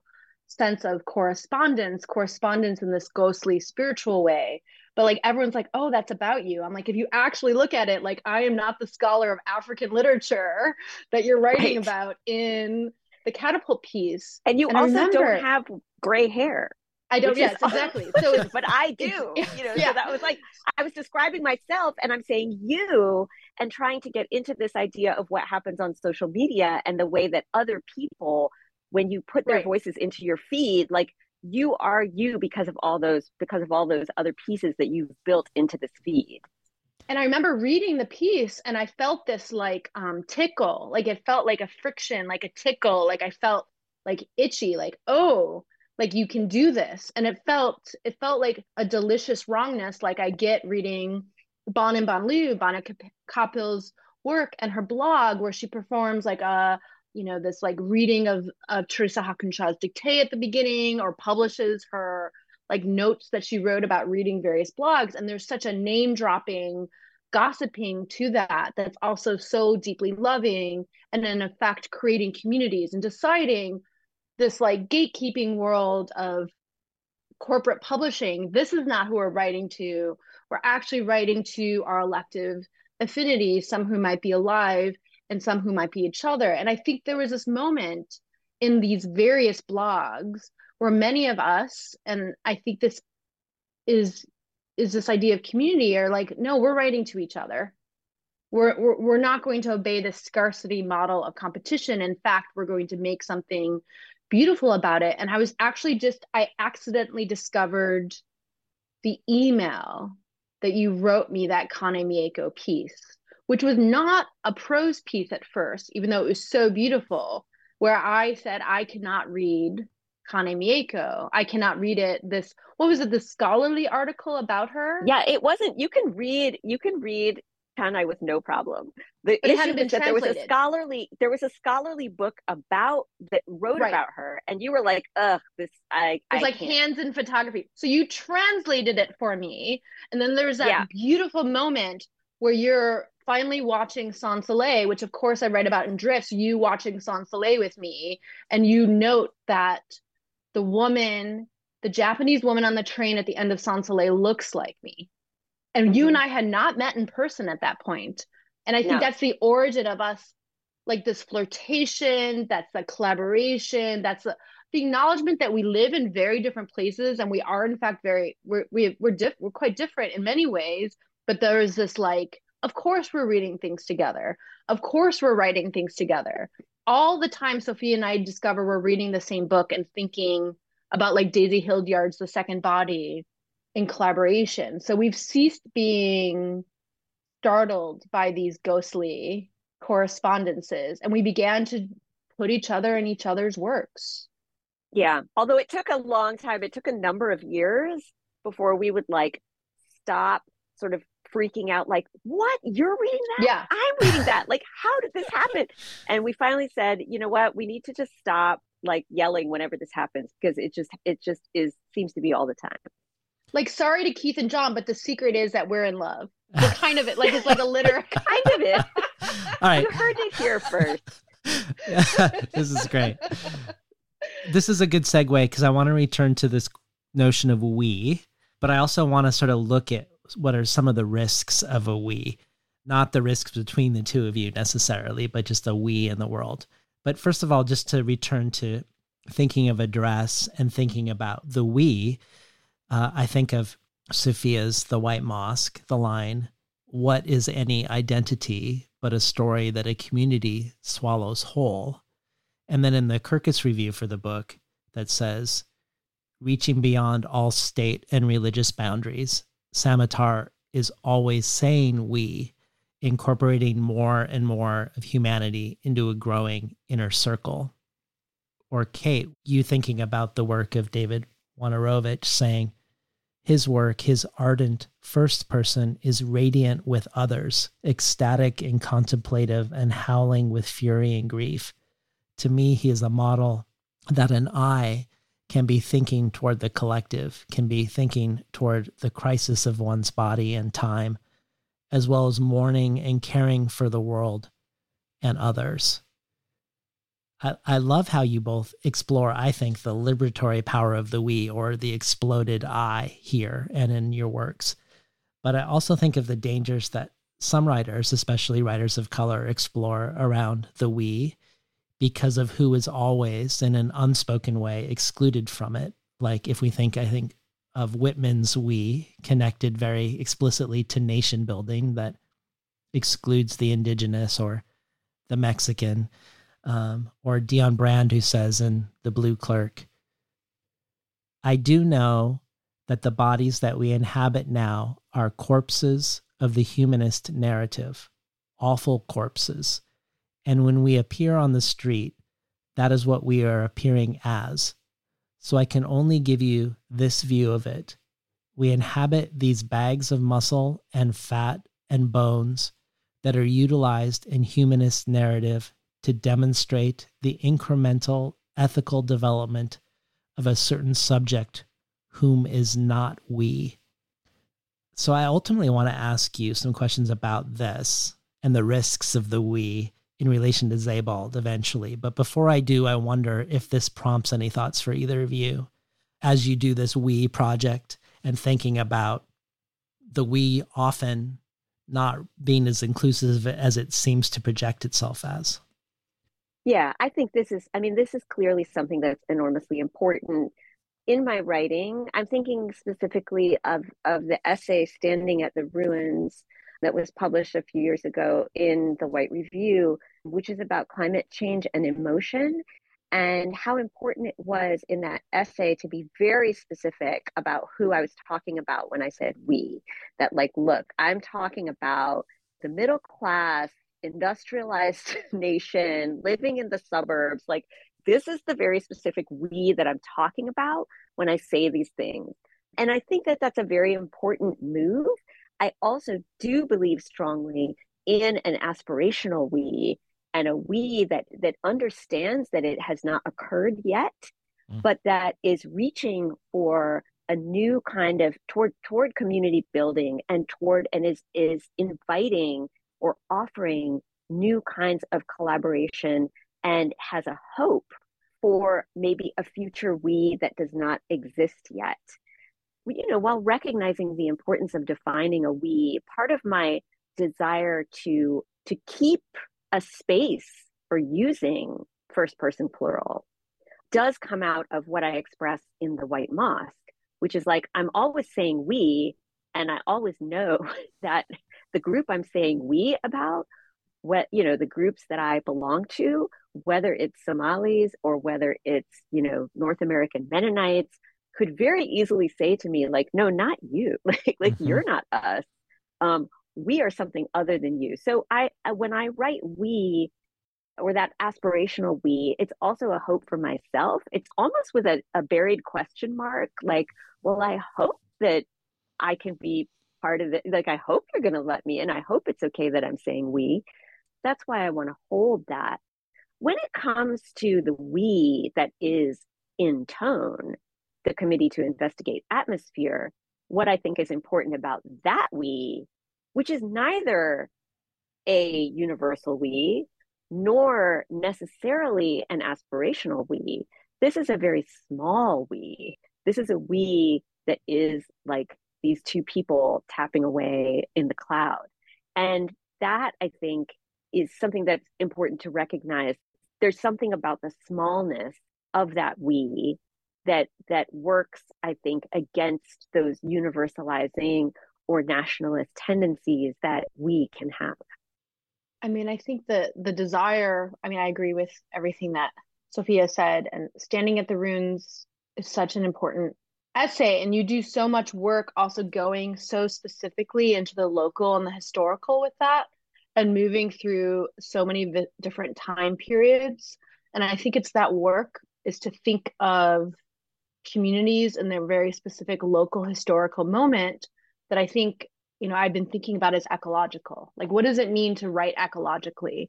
It means to have a, a gaze upon others and to try to recognize the other, even if it's the animal, in all of its specificity. I also want to say RIP White Review. I mean, I when we have this conversation about all these publications oh, that so have, that can publish such brilliant and urgent writing, it's really quite as well as conversations. I love it's really quite review. yeah, it's really quite dwindling. It's so sad. And also the fact that they, you know, that they didn't get an arts council grant. Like again, this idea of these these these places not being funded you know and and and how to find these these these other spaces. I don't know. I think that the we of tone is obviously us. Even though i'm contradicting what i said before. I think it's a we but it's also in these little moments where we're referencing thinking about Frances's question, we're referencing our different moments. These were playful yet intentional moments where we're gesturing to obviously we're speaking from different spaces. So what are these different bodies, situations, spaces, you know, landscapes at the end we go into different memories and different spaces. But I think the desire for atmosphere, the desire for what Heather Davis calls an atmospheric commons i'm circumventing this specific point of view question to think that an atmospheric commons is also just recognizing that we are breathing the same air together we are all breathing. We are a we even though we are also so specific and in so many and we have so much difference to us. We are a we as opposed to being in these individual bubbles. So i think the desire the desire for collectivity is a desire for everyone to be in their own glorious specificity, historical specificity, um, but also a desire to to have a sort of awareness that we are sharing this atmosphere together. I think there's a longing in tone towards the ecological and towards thinking about, you know, how are we thinking with as opposed to just thinking alone? Yeah. And how is the idea of the i also also you know we think of the we as being dangerous. The i is also in a way yeah i think so too. The the exceptional i the the um the hierarchy of the i so what is what is the right point of view? I don't know. I mean sofia and i if we're going to continue with this which we've been you know thinking about you know one of the things we were thinking about was writing about i and we. Like what it what what are these points of views? They're all tricky. And how much does we also you know recognize i love what you just said kate about how we are breathing the same air. And i think of the moment in tone there's a point where we're writing about a sick child. And you know that's that we're breathing this air we're breathing this viral air at times. And you had a sick toddler and i had a sick teenager. That's right. So in in tone it's just a sick child.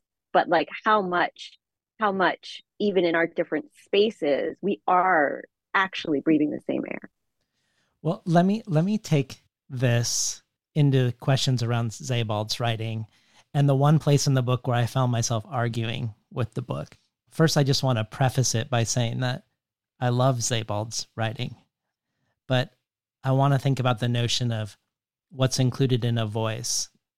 Because ever since I learned about his relationship to his obscured Jewish sources when I was preparing for my talk with Daniel Mendelsohn, I felt so uneasy.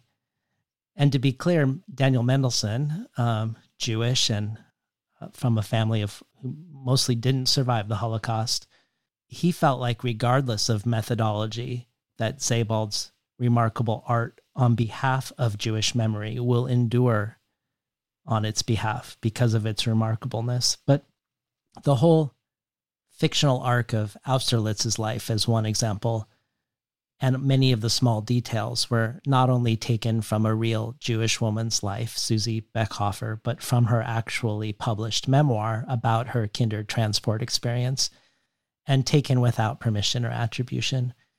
And she even sought acknowledgement writing an op ed in the London Times titled Stripped of My Tragic Past by a best selling author.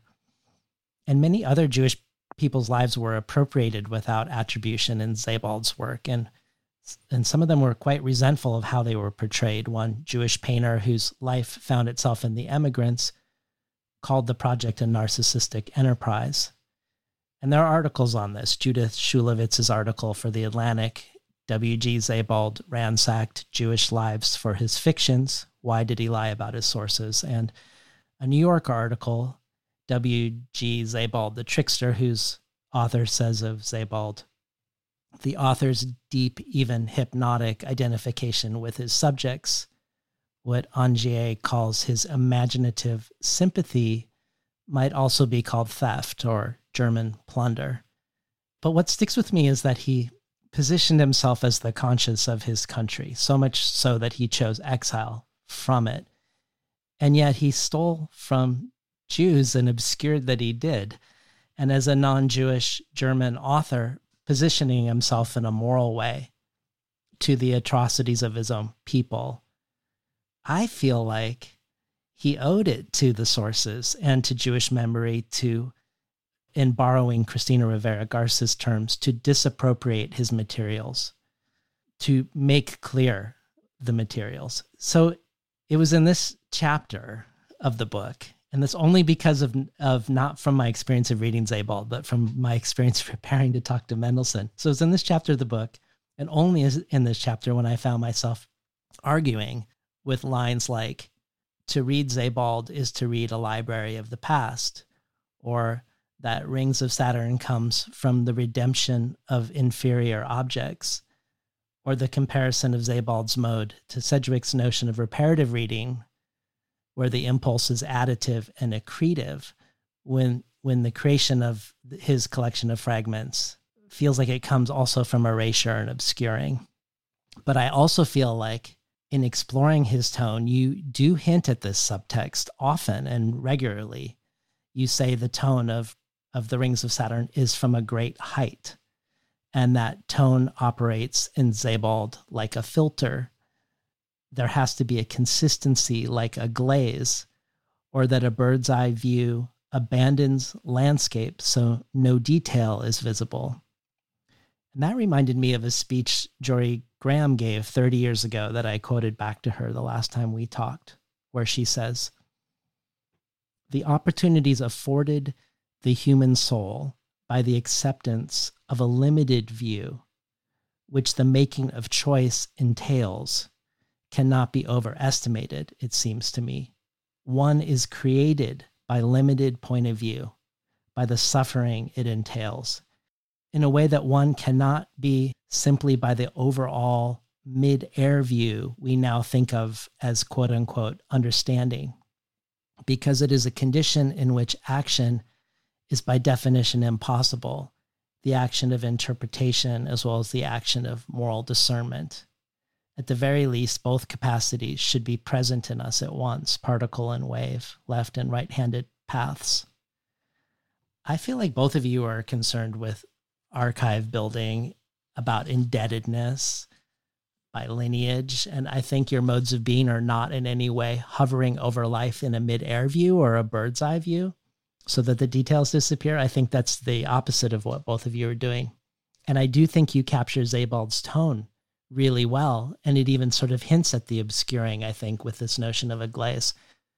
But I guess I wanted to just, in this very long way, disappropriate my misgivings about his project in its gest- in the gesture of his project and hear what you had to think about it because it feels like it's connected to the maybe the dangers of the transcendent or the universal or the disembodied hovering hovering over a space well i didn't read the biography that was something we talked about when we were writing this chapter sofia i think you did i i didn't but i, I will say the sense you have of Sebald's ethical project with jewish lives seems apt and rich and there's a lot there, but we don't write about Austerlitz or the emigrants in tone. And tone focuses on rings of Saturn. Very, I mean, we focus very specifically on the effect produced in rings of Saturn. So the quote that you named about what is produced here is a different voices. We are not speaking about immigrants or or about Austerlitz, we're not speaking actually about Jewish histories. I, I get the larger point of his ethical project and how he utilized ventriloquism. I mean, I think Austerlitz is really more of a composite too, right? He's like also Walter Benjamin is a huge inspiration for Jacques Austerlitz. But we are focusing on this travelogue, Rings of Saturn, and what we are specifically speaking of is the Baroque labyrinthine quality of of different centuries and that quality of the voice. But we also bring in critics to Rings of Saturn in that chapter. And we engage most specifically with Mark Fisher, thinking about how Sebald views Suffolk as kind of misery porn, right? Like doesn't see it, isn't actually there, isn't steeped specifically in the landscape there, and is in fact always using the landscape and the kind of misery of that landscape, which Fisher finds quite beautiful, to go into so many different histories.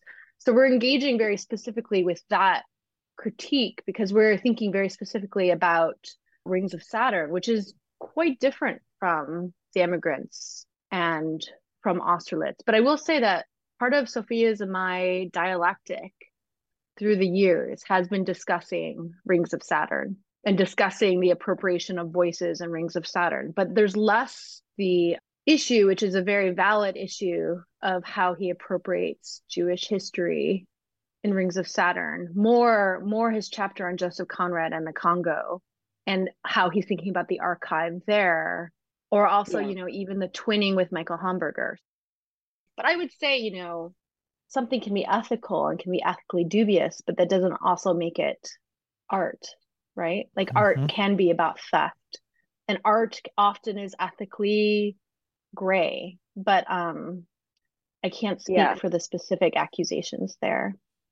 I would just add that in addition to engaging with the critique that Mark Fisher makes, we also make our own critique of Sebald in the book, which is around this idea of collection and right. and collecting and how this project of bringing together all of these different voices can be seen in a number of different ways. And one of them is that appropriative aspect of collecting, which is very much linked to the colonial project, right? To, right. you know, collecting collecting countries or collecting or museum collecting and the kind of co- colonial archives and museum archives or to the idea that Susan Sontag writes about in On Photography.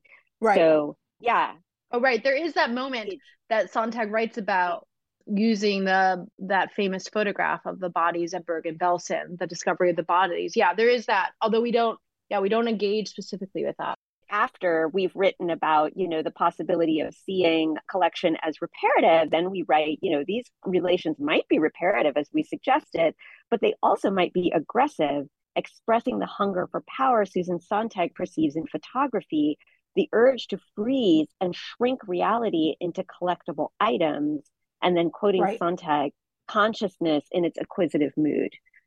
I mean, I did read the biography, so there's definitely an awareness of the problems of the project, which are, yes, maybe, you know, specifically rising to the surface in Austerlitz and the emigrants, but but right. do also, I mean, it is an issue that runs through Sebald's work as a whole. Mm and we also say that you know that the work is used as a train for mere departure for fugue states into past genocides and epoch and epochs like how he uses Suffolk. Yeah. I mean, I don't think you should look to like me or Sofia to um, defend Sebald. Oh, I wasn't. I think we've always you. viewed. Yeah, yeah, I think we've always had this this rich and complicated sense of him as an author and i think his use of archives his the fact that he doesn't stage the archival encounter the fact that he the trickery in which he hides like Austerlitz, you know, it's it's all very very gray.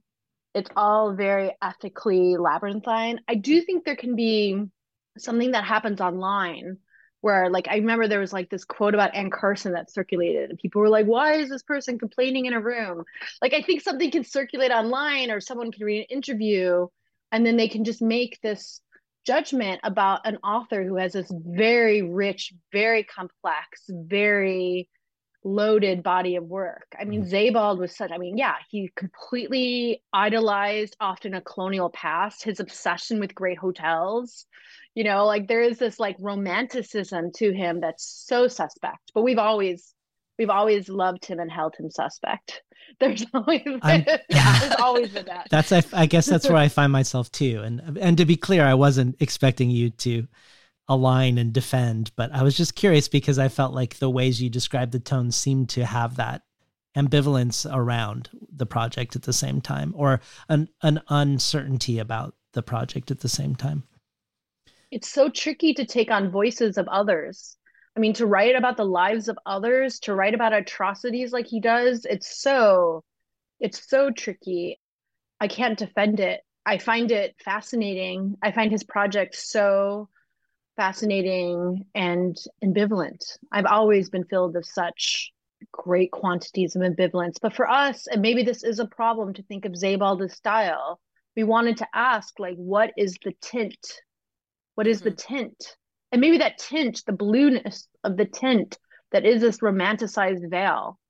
You know, there is something so romanticized also about Rings of Saturn, like so Victorian. It's it's so it's so complicated. And yet I still love it. I want to make sure we spend the rest of the time with my favorite part of the book, which is also something that Kate's been uh, nodding towards throughout the interview, which is your engagement with the non-human and and the environment. And Kate, as as I mentioned before, has you credited Sofia with your your deepening engagement with these concerns.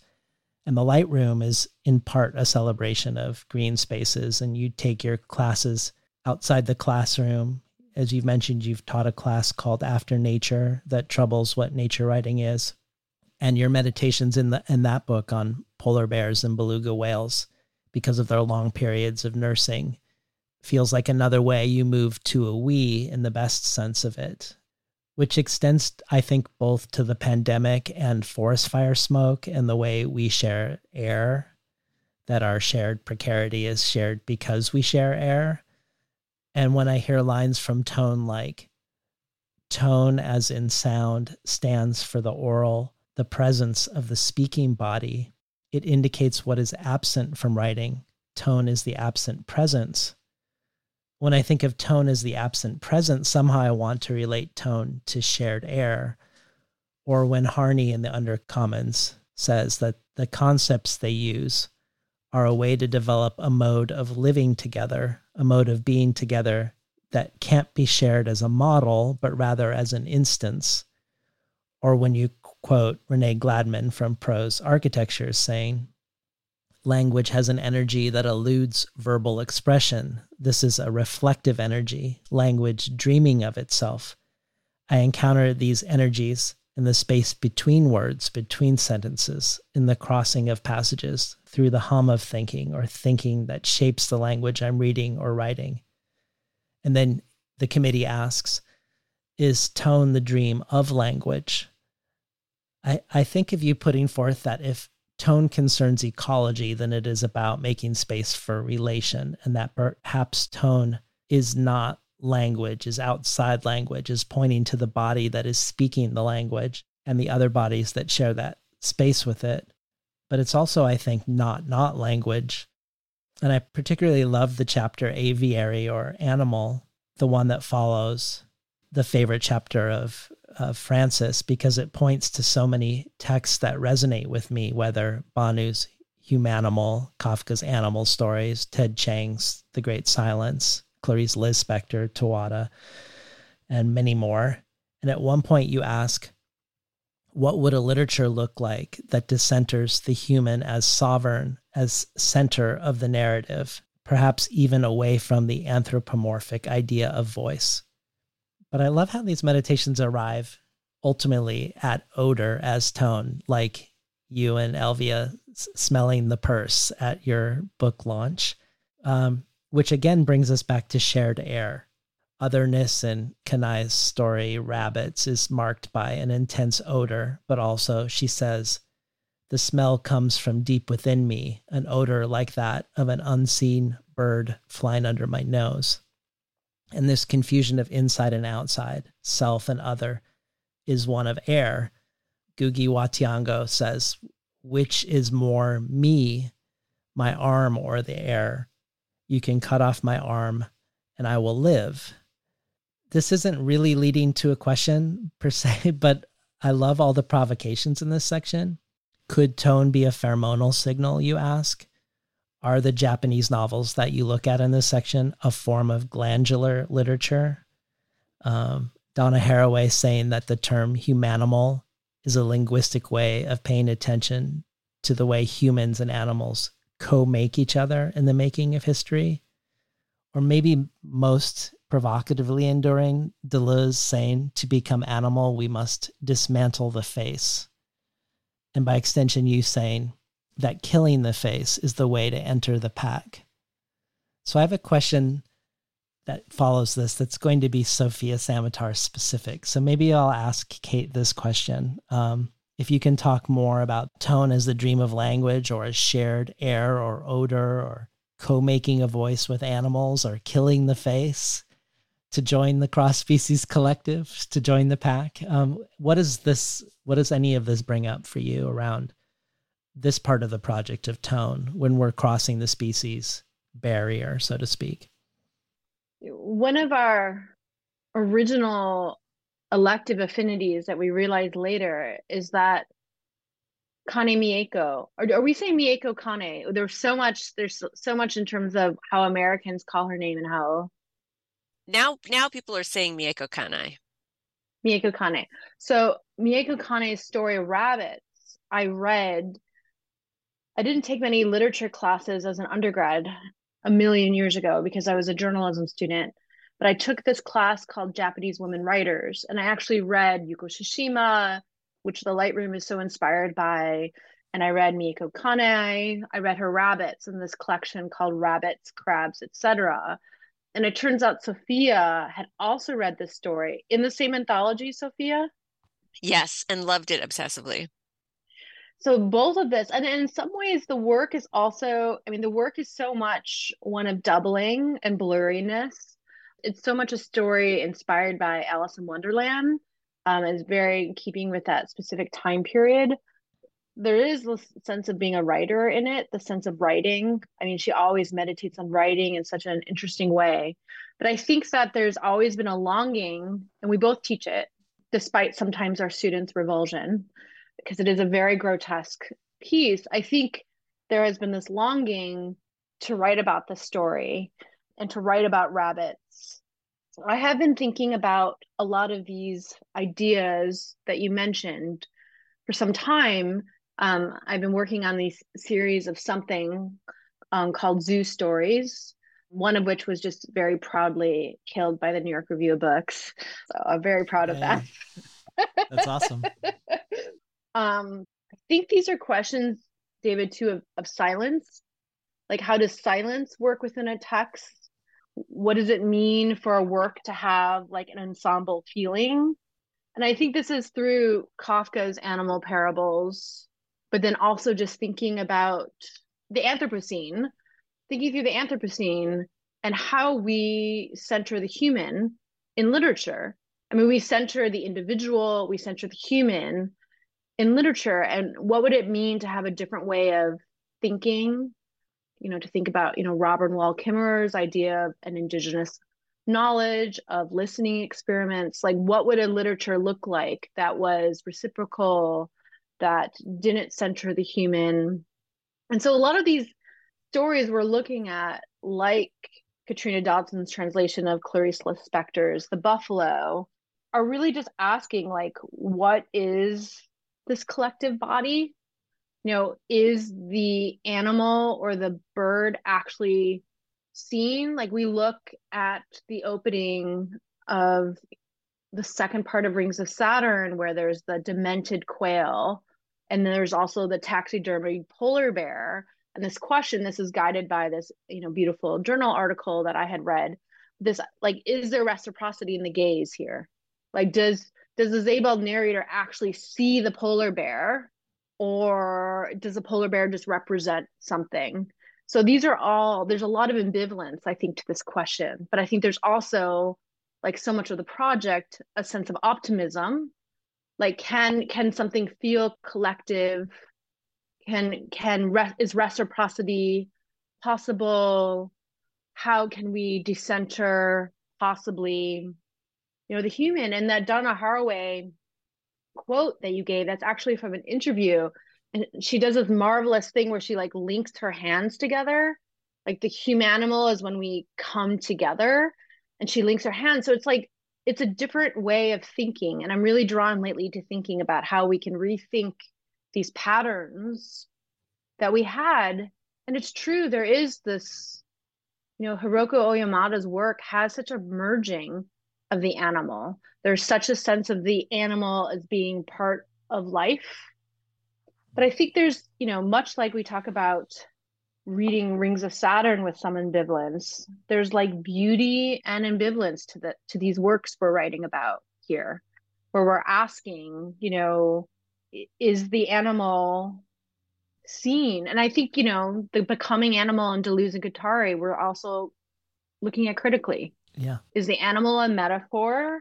This idea of becoming this multiplicity we're yearning for, you know, but where does the animal actually fit into it? So it's just very, I feel like it's a very open space, this chapter, where we're, we're asking all of these questions productively and putting them next to each other but i don't think there's like easy answers. It's a very open yeah. system. I i think it's the highlight chapter for me. And i i also just to add on to your thing about is does Sebald see the polar bear you also have the instance of barry lopez choosing not to take the photograph of the polar bear. And right. maybe that's even connected to collecting in a way too. And capturing but around this question of what is the animal in the work I wanted to ask a question to Sofia specifically as a fantasy writer around the imaginative and the humanimal. Fred Moten in the Undercommons says, you can either talk about it as having a kind of toolbox or also talk about it as having a kind of toy box. With my kids, most of what they do with toys is turn them into props. They are constantly involved in this massive project of pretending and the toys that they have are props for their pretending. They don't play with them the right way. A sword is what you hit a ball with, and a bat is what you make music with. I feel that way about conceptual and theoretical terms. In the end, what's most important is that the thing is put in play.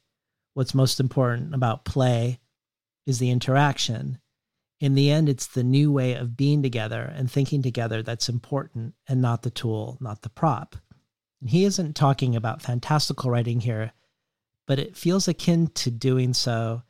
And his own engagements with the myth of the individual or the notion of having a shared body include his lecture on Ursula Le Guin's Ones Who Walk Away from Omelas called Transubstantiation and Co-Substantiation, which I explore when I talked with Adrienne Maree Brown.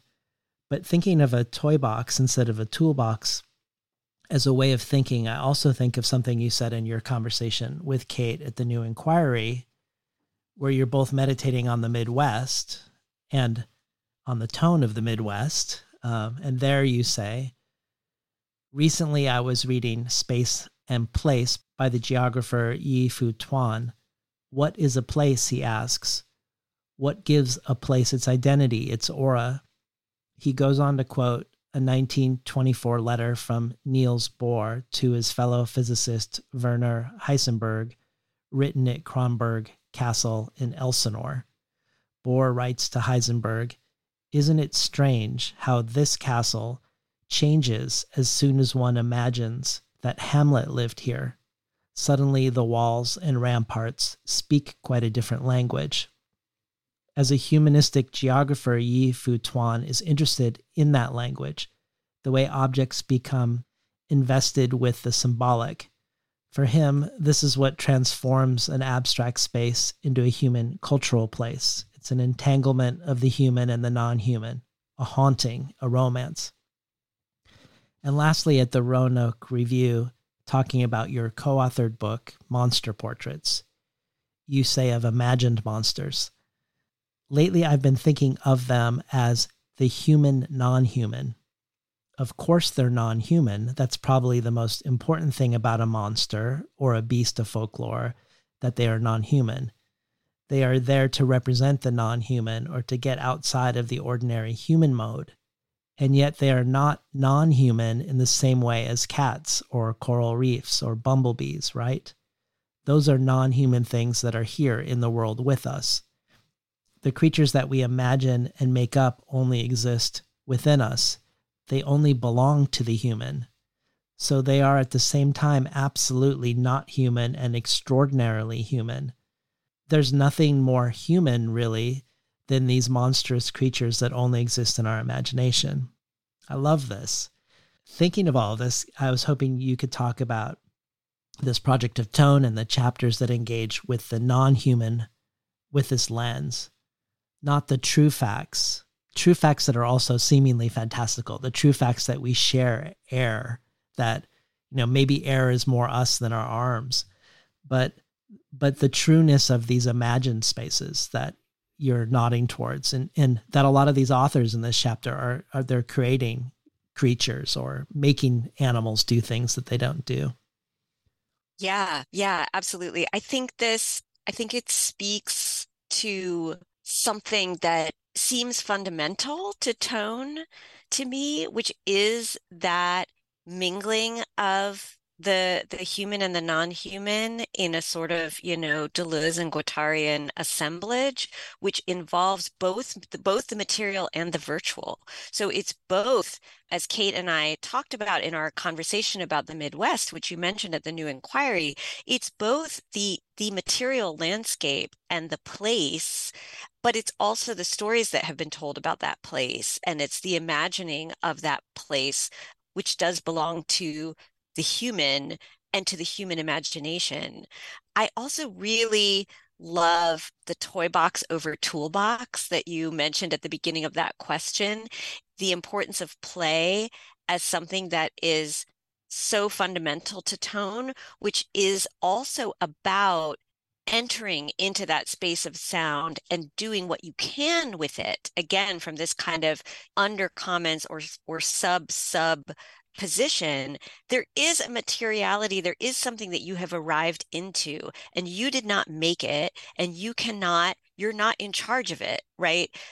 And yet at the same time, there are ways that you can intervene. There are ways that you can take what you've been given and you can use it as something else. You can use the bat to play music. You can use the, and I think this is something Kate and I have tried very like explicitly and very consciously to do is to use what we have in our institutional settings to our advantage you know? So we'll be like well let's find a way that we can make this take what we've been given or take what's offered as this like you know lecture experience guest lecture experience and then how can we how can we play with it? How can we use it to do to play music? How can we make it into something that is going to be ours? And fantasy is absolutely you know fundamental to that. You have to be able to to dream up something that is that is on the outside to to connect with that outside and to something that is beyond what appears to be the materials at your disposal mm-hmm. because it is that that virtual element the the imagination the dream space that enables you to transform to at least to some small extent sort of the the conditions that you have been given and that you did not necessarily make and i think you know it's interesting thinking about fantasy. You know some of the works we are writing about here are speculative works like the factory. But we've been kind of slowly and i think it will be a slow process especially because we're trying to think of something that would be a new form. I mean sofia and i are always interested in our own work and then together is like what is the form like and also what is necessary? Like is this necessary that we write a book? Or can it be and i think this is what Lauren Berlant gives us too that there's so much in Lauren Berlant's conversations or interviews where the theory can be spoken about. And i think we tried that with the midwest. It was a way for us to be together and to be thinking together. But i think as we continue to think about atmosphere we're turning even more to fantasy to to this idea of the fantasy novel um, and also the dystopian novel. Like to think about what kind of complicated utopia is necessary to actually imagine multiplicity and to actually imagine mutual care. And we need we need fantasy for that. And i think you know we've been thinking about like what are some of the works we've been thinking about? Like Tove Jansson Moomins and you know ecological collapse or um, Jacqueline Harpman, I Who Have Never Known Men, which is an amazing book. Or um, Marlen Haushofer's The Wall. Like to yeah. imagine these sort of utop like utopia within apocalypse. And I think that's less the space where starting with this Midwestern conversation, we're trying to imagine can we continue the speculative pla- practice? Can we continue these experiments in plurality, albeit in a different form? And maybe it, is just a conversation or they are just interviews. But can we can we imagine a space that is an atmospheric commons? And I think we need we need fantasy for that. This reminds me, I feel like I should mention, I haven't even told Kate this yet, but at our event uh, over the weekend, a writer, um, the writer Brenda Iijima came up to me and mentioned that you know how how interesting it is that Kate and I have this collaboration when Kate is such a nonfiction writer and you know is basing her work on her life and I am like this fantasy writer writing things in worlds that I've completely made up. And I said, Yeah, I think that is interesting. And I think what's happening is that Kate is a non realist realist, and I'm a realist non realist. Yeah.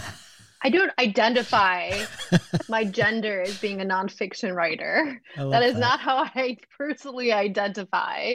It is what I've been constrained into teaching. But yeah, and I your work is both, always you know, speculative. All of your work yeah. is speculative. I mean, Book of Mutter is totally, you know, all of you know, green like going all the way back. There's, in to me, when I read your work, I see it as fundamentally speculative and really like on the outside of of any kind of you know what I think of as a realist tradition. Well, I think you know that's why we keep on talking about Lauren Berlant this was a conversation or an essay that was just published online about genre trouble. Like, what does it mean to trouble genre now? And and I think we we are looking for that awkwardness as essential and, and many tones. You said something so good about this, Sofia. Like many tones like to think through reality now. Like that we are in like absurdity and tragedy at the same time. So how we need to think through tone and to think through genre yeah and to, to think to, about to, to, think about inconsistent tone because we live right. in a complete a completely it or the tone is is totally inconsistent that we live in. So of course our our tone our genres have to be as well to actually think about realism. Is speculative now like these realisms. And i feel like I mean, one of as we've touched on many times, one of the ways or one of the main ways this book is is troubling genre or breaking genre is the academic genre, and I love how it, I'm, I'm excited by that.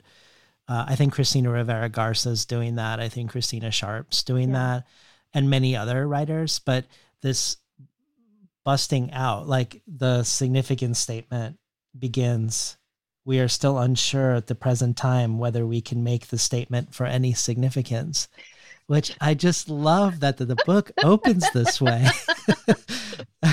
we pissed off the publishers weekly reviewer though right. oh. we really pissed off well, publishers weekly i had a okay so do you how much time do you have I have time. Okay, because I let so as we go, like in these conversations, you know, when there's a time limit, I abandon questions improvisationally based on what's already been said.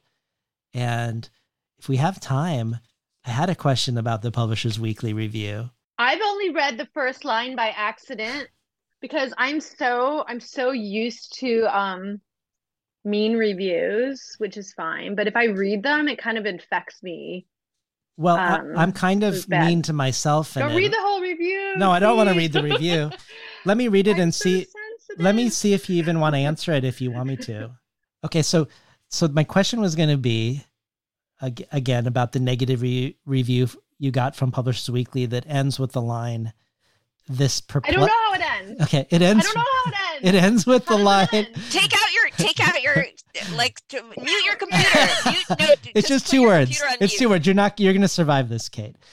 It ends with the line oh line. It ends with the line this perplexes. Um, oh yeah. Who I'm, is this person? Uh, I don't know who this person is, but I, I, and I'm not saying that they would like the book better, this reviewer, this anonymous reviewer, if they understood how your book was situated in the world. I have no idea if they would like it better, but it feels like they don't have a context for what you're doing, including in relationship to the academy and that they aren't aware of a lineage of books doing something similar. And it reminds me, mm. bringing myself into this, it reminds me the first time I interviewed Sheila Heti 12 years ago, I had no idea the context and tradition she was writing from. It was as if it had fallen out of the sky without a context. And to be clear, I love the book. And she's Which been, book was it was how how should a person be? She's been on three be? times. Yeah. She's been on three times, and I, I think it's still a good interview, the first one, but not me bringing any real like depth to the the conversation that I think I did when we talked about the last two. Similarly, when Sofia and I talked many years ago now too, it, and we touched on academia, the difference between diversity initiatives and anti-racism, which I asked from a place of complete ignorance and naivete, curiosity, earnest curiosity, but but also I guess I would say a sense of, you know, cluelessness at that point. So, thinking of your significance statement, we are still unsure at the present time whether we can make the statement for any significance. I'm not sure I disagree with the Publishers Weekly reviewer when they say the meaning of tone. David, you're reading us mean reviews. No, this isn't even mean. Because I think this it's I think opposite of a courtship. no, this isn't even mean. the opposite. This isn't mean. They say the meaning of tone becomes even less clear as the volume proceeds. Sounds like a compliment. Whether it becomes less clear or not, I feel like the various explorations definitely don't build on each other, but rather sort of sit alongside each other, sometimes compatibly and sometimes less so. And then it feels like, to me, it's by intent. And I think of my conversation with Kate Briggs about her book, This Little Art's welcoming gesture to all in relationship to translation, her engagement with the amateur and the uncodified and also talking with Bhanu about how Lauren Berlant's writing about Bhanu suggests failure as a sort of praxis in her writing. Your gesture of continually asking questions that you don't have the answers to, and that the book only begins to explore, feels in relationship to this to me. And Bhanu's love of blogs and notebooks and diaries feels connected to your love of those things, Kate where your last book could even be viewed as a love letter to these provisional forms outside the world. Everything I write is a love letter to Bhanu. everything, everything is a love letter to Bhanu. So, like these provisional forms that are not making conclusive statements, that's often not where you would do that. Um, if this reviewer were aware of Briggs or or Bhanu Kapil or Moten Harney or Lauren Berlant or Kathleen Stewart, at a minimum, their opinion would be rooted in an awareness that you weren't failing at something you were trying to achieve, but rather you were oriented differently to failure and success. I don't know if this rings true to you, and I apologize about any harm I've caused by reading. No, no, I'm parts of the review. Oh my god, I've heard I mean, so much I, worse. I did read the review, and I really thought that the whole, like most of it, aside from the first line, which was terrible, but most of it was that, a compliment. That is dull. That we're dull. That was bad. Forget that part. But a lot of things, but we are not dull. no, we're not. But the but the but the like I when I read it, I thought if I read this this negative review of a book, I would be very interested in that book because everything it says about you know being non-conclusive being outside of expertise never like just come out and say what tone is that's what I would find inspiring and generative about such a book. So I would rush to read that book. Yeah, what is a publisher's weekly anyway, really? I mean, the thing is is that some of these review places are Sofia, I feel like I'm quoting you, quoting Sedgwick, right? These are paranoid places, right? They're paranoid. It's not a reparative view of reading. And I remember when Heroines came out and Heroines got pilloried but then also loved. It was very confusing. It's very confusing to have both exist at the same time, which is why it's kind of hard for me to listen to either negative reviews or overt praise. I tend to I tend to not be able to listen to any of it. But I remember Anne Boyer on Twitter, back when we were all on Twitter, you know, said something like, you know, it's really hard to write for a specific community, but having those review you not know your community at yeah. all and not know your tradition at all. And that's when I always get kind of I'm going on a tangent, but I get so kind of fed up with even the idea of autofiction being only this dominant mode as this idea of like no we're writing in many different traditions and very different awareness of many and sofia and i are writing in some traditions that overlap like new narrative you know dodi bellamy we write to quite lovingly in the book and some that don't overlap but we are writing to communities and we're writing very rigorously in the space of the minor and the thinking of a minor literature which encompasses process becoming the amateur the notebook space. I mean this has always been our space which i would say is a space against capitalism and homogeny against the individual genius author and towards community. And i would say that publishers weekly is not you know it's just what you know it's a trade publication that says buy this book. Buy this book. Don't buy this book. I reject these terms. I reject the terms of publishers weekly. Yeah. Well i feel like you've grandly succeeded at creating a book that is generative and inspiring and welcoming us to pick up the instrument and ask the questions with you. Um, it was really great to be with you both today. Thank you. Thank you david. We were talking today to Kate Zambreno and Sofia Samatar, otherwise known as the Committee to Investigate the Atmosphere, authors of Tone from Columbia University Press. You've been listening to Between the Covers. I'm David Naimon, your host. So is there anything else you want to talk about that you would want to shoehorn in? Or anything you feel mm. un- uncomfortable about that you want to talk about that I was surprised the Publishers Weekly came up, but that was fine. Are you okay? No, it was totally fine. No, I'm totally fine with it. Yeah, I'm totally fine with it. It was great. Yeah, it was great. You know, this is the problem with review organs dying up. Like, yeah. there has been such a problem. Like, people have pitched this book or even pitched my last book, and I'm sure also The White Mosque. And like, there there seems to be this idea like, publish the takedown. Without a doubt, I feel I could peg the identity of this publisher's weekly reviewer. Oh wow! And I feel like I mean, no, not like who the person oh, is, really? but no. like okay. who the person is. but like that that type. Yeah, yeah, yeah. Like that, yeah. Is a dude. Is a dude for sure. Is a dude for sure. Some of my favorite conversations go meta. I'm glad we included it because like the top the conversation with Kate Briggs, we we spend quite a bit of time on the Benjamin Moser, Moser review. Ugh. She I remember her saying she had to lay lie down on the floor after that. She was Yeah. just lying down on the floor. That was But the thing intense is- to talk about it. Yeah, a lot of us who write first person have gotten those just like devastating reviews. And I think it's it's they're often written by men. They're not always. Sheila Heti, when we talked about motherhood, a lot of her really terrible reviews were by women. Yes.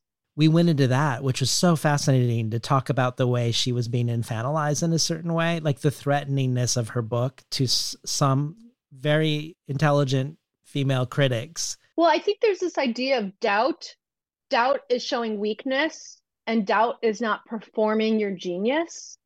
You know, and uh, doubt is not performing like knowing everything in this And it's production of refusing to be a guru. It's refusing that Yes, position of like guru Yeah. on the mountaintop, which we absolutely Yes. refuse completely on purpose. Yeah. Like it's not that yes. we failed to make it to the top of the mountain.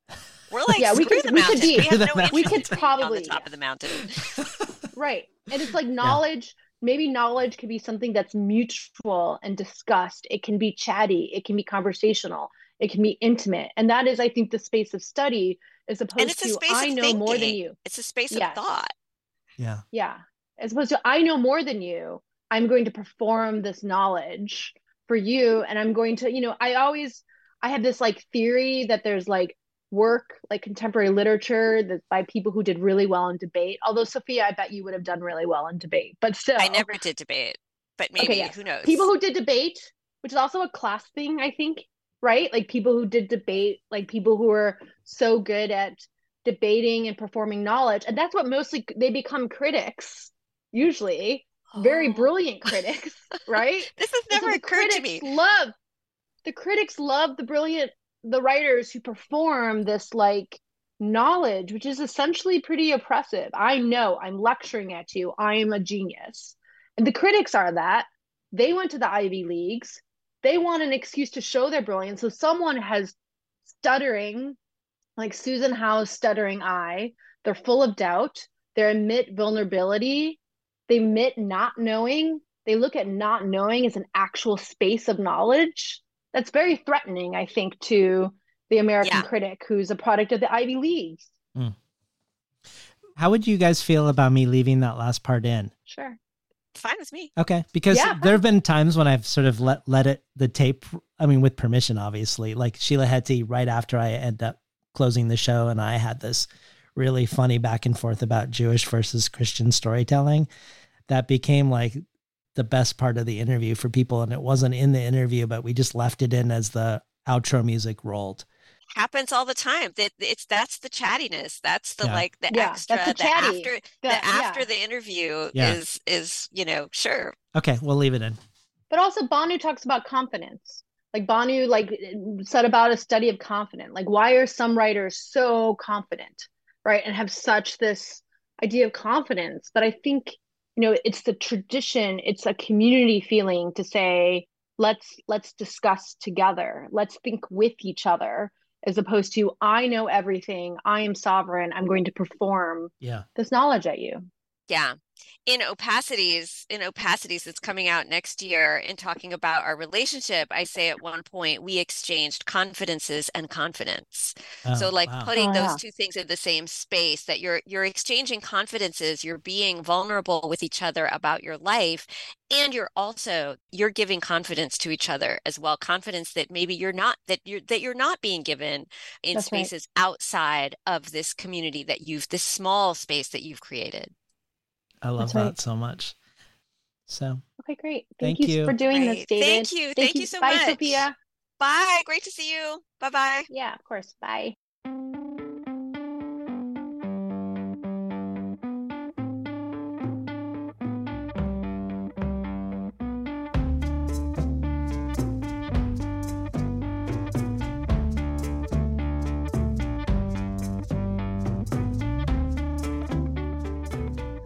Today's program was recorded volunteer powered, non commercial, listener sponsored, full strength, makeshift home office of me, David Naimon.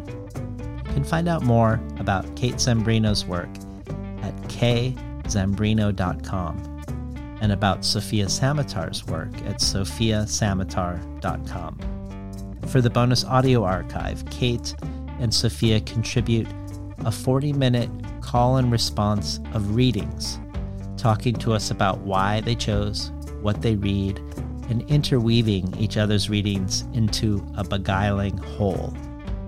This joins many readings, craft talks, conversations with translators, and more, including from many people mentioned today Dionne Brand, Christina Sharpe, Bhanu Kapil, Elvia Wilk, and others. And every supporter can join our brainstorm of future guests and every listener supporter receives the supplementary resources with each conversation of things I discovered while preparing for the conversation, things referenced during it, and places to explore once you're done listening. Additionally, there are a variety of other potential gifts and rewards from the bonus audio archive to the Tin House Early Readership subscription, getting 12 books over the course of a year, months before they're available to the general public, to a bundle of books selected by me and sent to you. Find out more at patreon.com slash between the covers. Or if you prefer a one-time donation, you can do so by PayPal at tinhouse.com slash support. I'd like to thank the Tin House team, Elizabeth DeMeo and Alyssa Ogi in the book division, Beth Steidel in the art department, Becky Kramer and Jae Nichelle on publicity, and Lance Cleland, the director of the summer and winter Tin House Writers Workshops. Finally, I'd like to thank past Between the Covers guest, poet, musician, composer, performer, and much more, Alicia Jo Rabins, for making the intro and outro for the show. You can find out more about her work, her writing, her music, her film, at aliciajo.com.